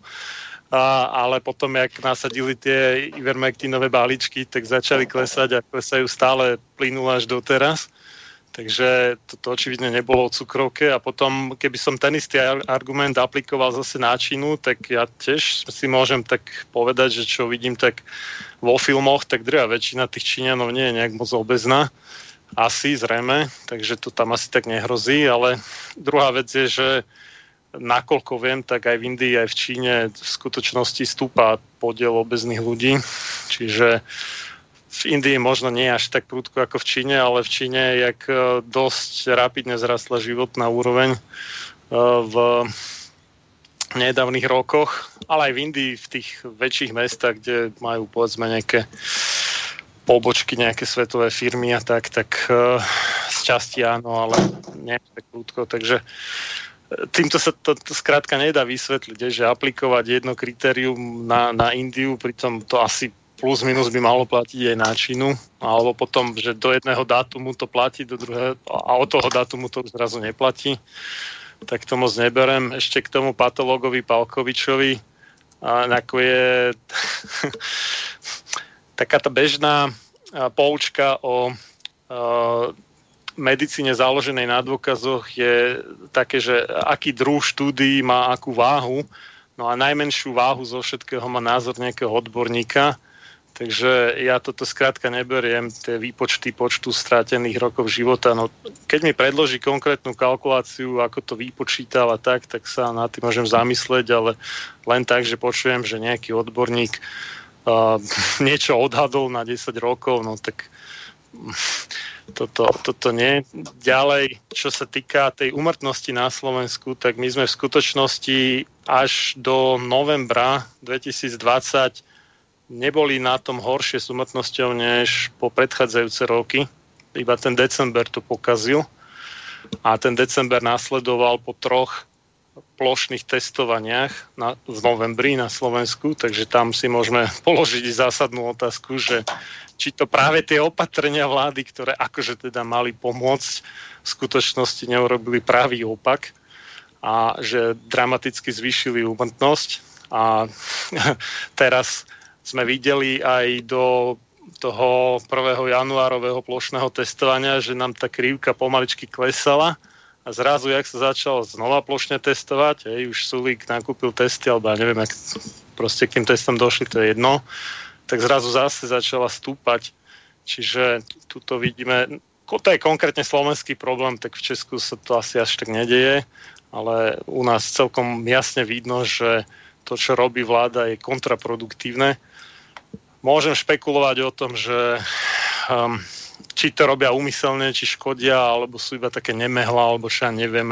Nechcem, lebo ja nevidím ľuďom do hlavy, ale evidentný ten efekt je taký, že čo robia, robia zle. No a, a ešte som tu mal, že čo sa týka tých právých kiahní, alebo Neštovic, to je strašne nádlho a to, na to by skutočne vydalo na samostatnú reláciu. Ja som sa tej téme venoval dosť do hĺbky a nie je to vôbec také, ako oficiálna propaganda hovorí. No a ešte tie krematória, ktoré vraj nestíhajú. Tak na Infovojne bol predvčerom Vladimír Eker, to je podpredseda Slovenskej asociácie pohrebných a kremačných služieb, a ten hovoril, že to, to proste nie je pravda, že niekde majú bežnú prevádzku, niekde je to trochu viacej, než uh, je bežný štandard spred minulých rokov, ale vtip je v tom, že s ohľadom na to, že tá korona je akože teda nákazlivá choroba, vysoko mnohí sa toho boja a sú a vyslovene, že hystericky z toho, tak je vyšší záujem o kremáciu než o normálny pohreb do zeme. Takže nie je to až tak veľmi tou vyššou úmrtnosťou, ako skôr vyšším podielom kremácií na tom pochovávaní. Že tá hysteria viedla k tomu, že skôr ľudí spalujú, než by ich v celku teda pochovali do zeme. Mm. Ale nie je to tak, že by nestíhali. Dobre, krematóry. Dobre. Uh, sme v závere. Ja rozumiem, že iste Vlk bude chcieť mm. na toto reagovať, len poprosím, Vlčko, skúsme tú reakciu učesať tak, aby to išlo nejako tak do bodky, aby zase potom nemal na to potrebu Marian reagovať, lebo, lebo budeme potom tu ešte dlhšie, vieš. Ak sa dá. Borisko, to se, to se v podstate nedá, jo. Já mám před sebou otevřený, otevřený indický čísla. Populace jedna celá čtyři miliardy bez pár milionů a mají celkem necelých jedenáct milionů nakažených. Jo? Tak jestli dobře počítám, tak, tak nemají ani procento nakažených z populace v Indii. A e, předpokládám, že mě Marian bude chtít přesvědčovat, že to je tím, že, že baští Ivermectin do zásoby, nebo jako preventivně. Tak to, no to určitě, tak, jo, tak to určitě teda, Mariáne, ne. Takže tím pádem je vyřízená ta Indie. Jak no, to, že tě, ne, to, to, není, to, to není k smíchu. Jestliže má, jestliže má někdo z populace, jako Česká republika, deset procent nakažených a druhej má jedno procento, tak ty příčiny e, jsou asi úplně jiný, než, než jako baští někdo Ivermectin preventivně. Čiže inými slovami, Ivermectin... počkaj, Vočko, inak ty, vo, počkaj, počkaj, Mar, Marian, počkaj, Vočko, ty, že, čiže ty inými slovami hovoríš, že neplatí to, čo hovoril Marian, že to, dovte, že to rástlo, rástlo, rástlo a potom zrazu to seklo. Pravíš, ty vravíš, nie, v Indii je celý ten čas prostě málo nakazených, od začiatku přesně málo. Tak, no. Přesně tak, stejně jako ve Vietnamu. Ve Vietnamu dokonce asi mají jenom patnáct set nakažených, nebo kolik. Hmm. Já si to e, rychle dám. Ve Vietnamu mají hrozně málo. A je to daný jejich specifickýma podmínkama, jo. Vietnam. No ale v Indii ten Ivermectin používali aj predtým na iný účel. Čiže my tam musíme počítať aj to, že mnoho ľudí tam nedostalo tú koronu, respektíve ak sa nakazili, tak to nešírili ďalej, lebo oni to tam používali proti parazitom ako štandardne. Proti korone sa to začalo používať v podstate až hmm. minulý rok. Ve, ve, ale... Vietnamu, ve Vietnamu mají dva tisíce tři sta šedesát dva nakažených na populaci skoro sto miliónů. Čili tam fungují úplně, úplně jiný, jiný vlivy. To je, to je prostě bez debaty tohle. A e, dál, jsem se, dál jsem se dozvěděl, že příbalový letáky například, že tam je uvedeno cosi. Mě by zajímalo, jestli někdo čte příbalový letáky od jakýchkoliv léků, který dostane. Já si myslím, že to je také jeden člověk z tisíce. Čili argumentovat příbalovým letákem je asi je pro mě úplně stejný, jako argumentovat tím, že ty čísla znova, ty čísla nejsou, nejsou v pořádku. Nebo, eh, a já jsem říkal, že eh, prorektor Karlovy univerzity, profesor Konvalinka, tak to špičkový biochemik se vyjadřoval, vyjadřoval k tomu, eh, k tý, eh, prostě vakcíny jako Pfizer a tak dál, že by ovlivňovali D N A. Zcela jednoznačně to popřel. A není to tak dávno, co, co ten jeho pořad byl. A Marian mi argumentuje novou studií. E, jo, mě, já si troufnu říct, že člověk, který v tom oboru dělá a je špičkový odborník, že by o té studii nevěděl, to si dovolím e, spochybnit. To je to čistá prostě... spekulace. Toto. No ne, to je čistá, čistá spekulace. E, jsou studie a studie.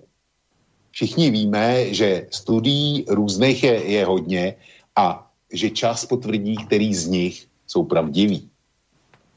Jo?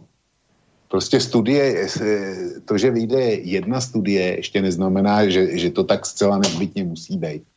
Víc k tomu, víc k tomu nemám co říct a dál to natahovat nebudem. Máme jedenáctou píč. No, dobre. Takže toto asi môžeme považovať za bodku. E, takto, nikto tu asi neočakával od toho, že táto relácia skončí a bude jasné, kde je pravda. Od nakoniec, už tak sme sa od začiatku o tom bavili, že zrejme o toto asi ani nepôjde, ale je dobre, keď sa tie názory takto o seba štrngajú. Poslucháči si takýmto spôsobom môžu urobiť lepší názor na to všetko, podľa mňa. Nakoniec ani nie je vylúčené, že takéto podobné relácie by nemohli fungovať do budúcna ďalej. Ja nehovorím, že práve v tejto relácii, možno aj v iných. Toto bol taký pokus, ako by sa to dalo robiť. Podľa mňa to bolo celkom milé. Vážim si na vás oboch, že ste to zvládli bez nejakých vážnejších emócií. Boli tam sem tam také chvíľky, kedy boli, ale to tiež k tomu patrí. A v každom prípade zároveň chcem aj poslucháčom poďakovať a aj sa ospravedlniť za to, že na tie maily neprišlo, ale nebuďte veľmi nahnevaní. Aj tak o nič vážne nejde. Zatiaľ je vakcinácia dobrovoľná, čiže tí, ktorí sa nechcete očkovať, sa proste očkovať nebudete, tí, ktorí sa chcete, sa pôjdete. Vážne by to bolo vtedy, keby to bolo buď povinné, alebo keby sa to vyžadovalo tým spôsobom, že akože nepovinné, ale nedostane sa sa tam, tam, tam, tam, tam, tak potom je tá téma vážna, potom sa hnevajme, hádajme, ale zatiaľ je to nepovinné. Takže zatiaľ sa pre vás nič nemení. Vám obom veľmi pekne ďakujem. Marian, v prvom rade s tebou sa lúčim ako s hosťom tejto relácie. Ďakujem ti veľmi pekne, že si teda prišiel a že si sa podelil s našimi poslucháčmi o tie informácie, ktoré od teba aj tak vedia. Tí, ktorí ťa počúvajú, tak sa maj pekne do počutia. No, ďakujem aj ja za pozvanie. Prajem pekný zvyšek večera posluchačom a dúfam, že som splnil to, čo som slúbil, že tu zazneli veci, ktoré v hodine Vlka ešte ne, nepadli. A viaceré také argumenty a možno ani v mojich reláciách niektoré z nich ešte nebolo počuť. Takže... Tak. A ono, tak, vieš, ja... ono to tak býva, že po relácii ti napadne. A ešte toto som mal povedať, tam som mal povedať. Tak však máš aj relácie svoje, tak prípadne potom tam budú nejaké doplnenia. Môžeš si aj ty niekoho pozvať, kto prípadne s tebou nebude súhlasiť a môžete v takýchto reláciách pokračovať ďalej. Takže Marian, ešte raz veľmi pekne ďakujem ti. Aj sa do počutia. Ešte, ešte jednu no. vetu, ak, ak môžem. Jasné, jasné. Čo sa týka toho Izraela, ja som našiel, že tam zaočkovali štyridsať percent približne populácie, dvadsaťosem percent z toho dostalo dve dávky a tých osemdesiat percent sa týka iba ľudí nad šesťdesiat rokov, čo Vlk stiahol na celú populáciu. Takže o to menej teda platí ten argument tých deväťdesiatsedem percent versus tri. Len, len toľko. Takže Marian Takže. sa rozlúčil, maj sa pekne do počutia, asi vočková reakcia ja. na Izrael a potom rozlúčenie. Takže ma, Ramia, Marian Filo, ten sa rozlúčil, vočko. No tak ja som citoval z článku, který se jmenuje, už jsem to tady říkal, Data, kdo umírá na COVID, je to na seznamu cé zet, je to z dneška, stoupá podíl mladších ročníků a tam je právě eh, ta záležitost o Izraeli. Eh, citoval jsem z toho, co vidím před sebou a nemám na tom, eh, na tom co měnit. Jinak děkuju Mariánovi za relaci, tobě za moderování a eh, takhle. Tohle není speciální relace. Hodina Vlka není speciální relace o zdraví. Hodina Vlka je politická relace, o za, především zahraniční politický témata. Nicméně, COVID je celosvětový problém a kdyby to šlo e, takhle snadno dělat, jako, jako zobrazil Marián, tak spousta vlád by do toho šla. Rusko by si nenechalo ničit ekonomiku, Čína by si taky nenechala e, ničit ekonomiku, protože loni udělali dva a půl procenta, ale normálně dělali, dělali sedm, do, dokonce dvoj, dvojcifrní čísla. E, čili e, jako takovýto spiklenecký řízení covidový e, pandémie, odmítněme to, to e, ty škody na ekonomice světa a na lidských životech jsou příliš rozsáhlí a příliš velký na to, aby si na to někdo troufnul. A rozhodně ruský a čínský elity by nehrály s těma globálníma, rozuměj, americkýma. Čili já apeluju na posluchače, berme COVID vážně, berme vážně i očkování. A všem přeju, aby si vytáhli dobrý los, aby ho ten, ten vir nepotkal. Pěkný víkend všem a děkuju. Děkujeme velmi pěkně, to bol Vlk z portálu Kosa, alebo Vlkovo bloguje. No a pekný zvyšok piatkového večera, pokiaľ možno príjemný víkend vám praje Boris Koroni. Ak budete mať chuť počúvať napríklad zajtra našu reláciu, naše rádio, tak budeme mať zajtra od siedmej do ôsmej večer reláciu s pánom Branislavom Becíkom, to je ten, ktorý nedávno vyhlásil neposlušnosť Matovičovej vláde a prestal plošne očkovať, ale nebudem sa s ním baviť o tomto. Je to predovšetkým syn bývalého ministra, pána Becíka, ministra pôdohospodárstva, a budeme sa rozprávať o potravinovej bezpečnosti. Čo robiť práve v týchto ťažkých časoch, aby sme nejako s tými, s tou našou potravinovou bezpečnosťou niečo urobili a hlavne samostatnou sebestačnosťou. Takže ak budete mať chuť, tak zajtra si nás môžete popočúvať a prípadne sa aj zapojiť do relácie. Tak aj takúto reklamu som si malo urobil, ale už to je naozaj všetko. Majte sa pekne a do počutia. Táto relácia vznikla za podpory dobrovoľných príspevkov našich poslucháčov. I ty sa k nim môžeš pridať. Viac informácií nájdeš na w w w bodka slobodnyvysielac bodka es ka. Ďakujeme.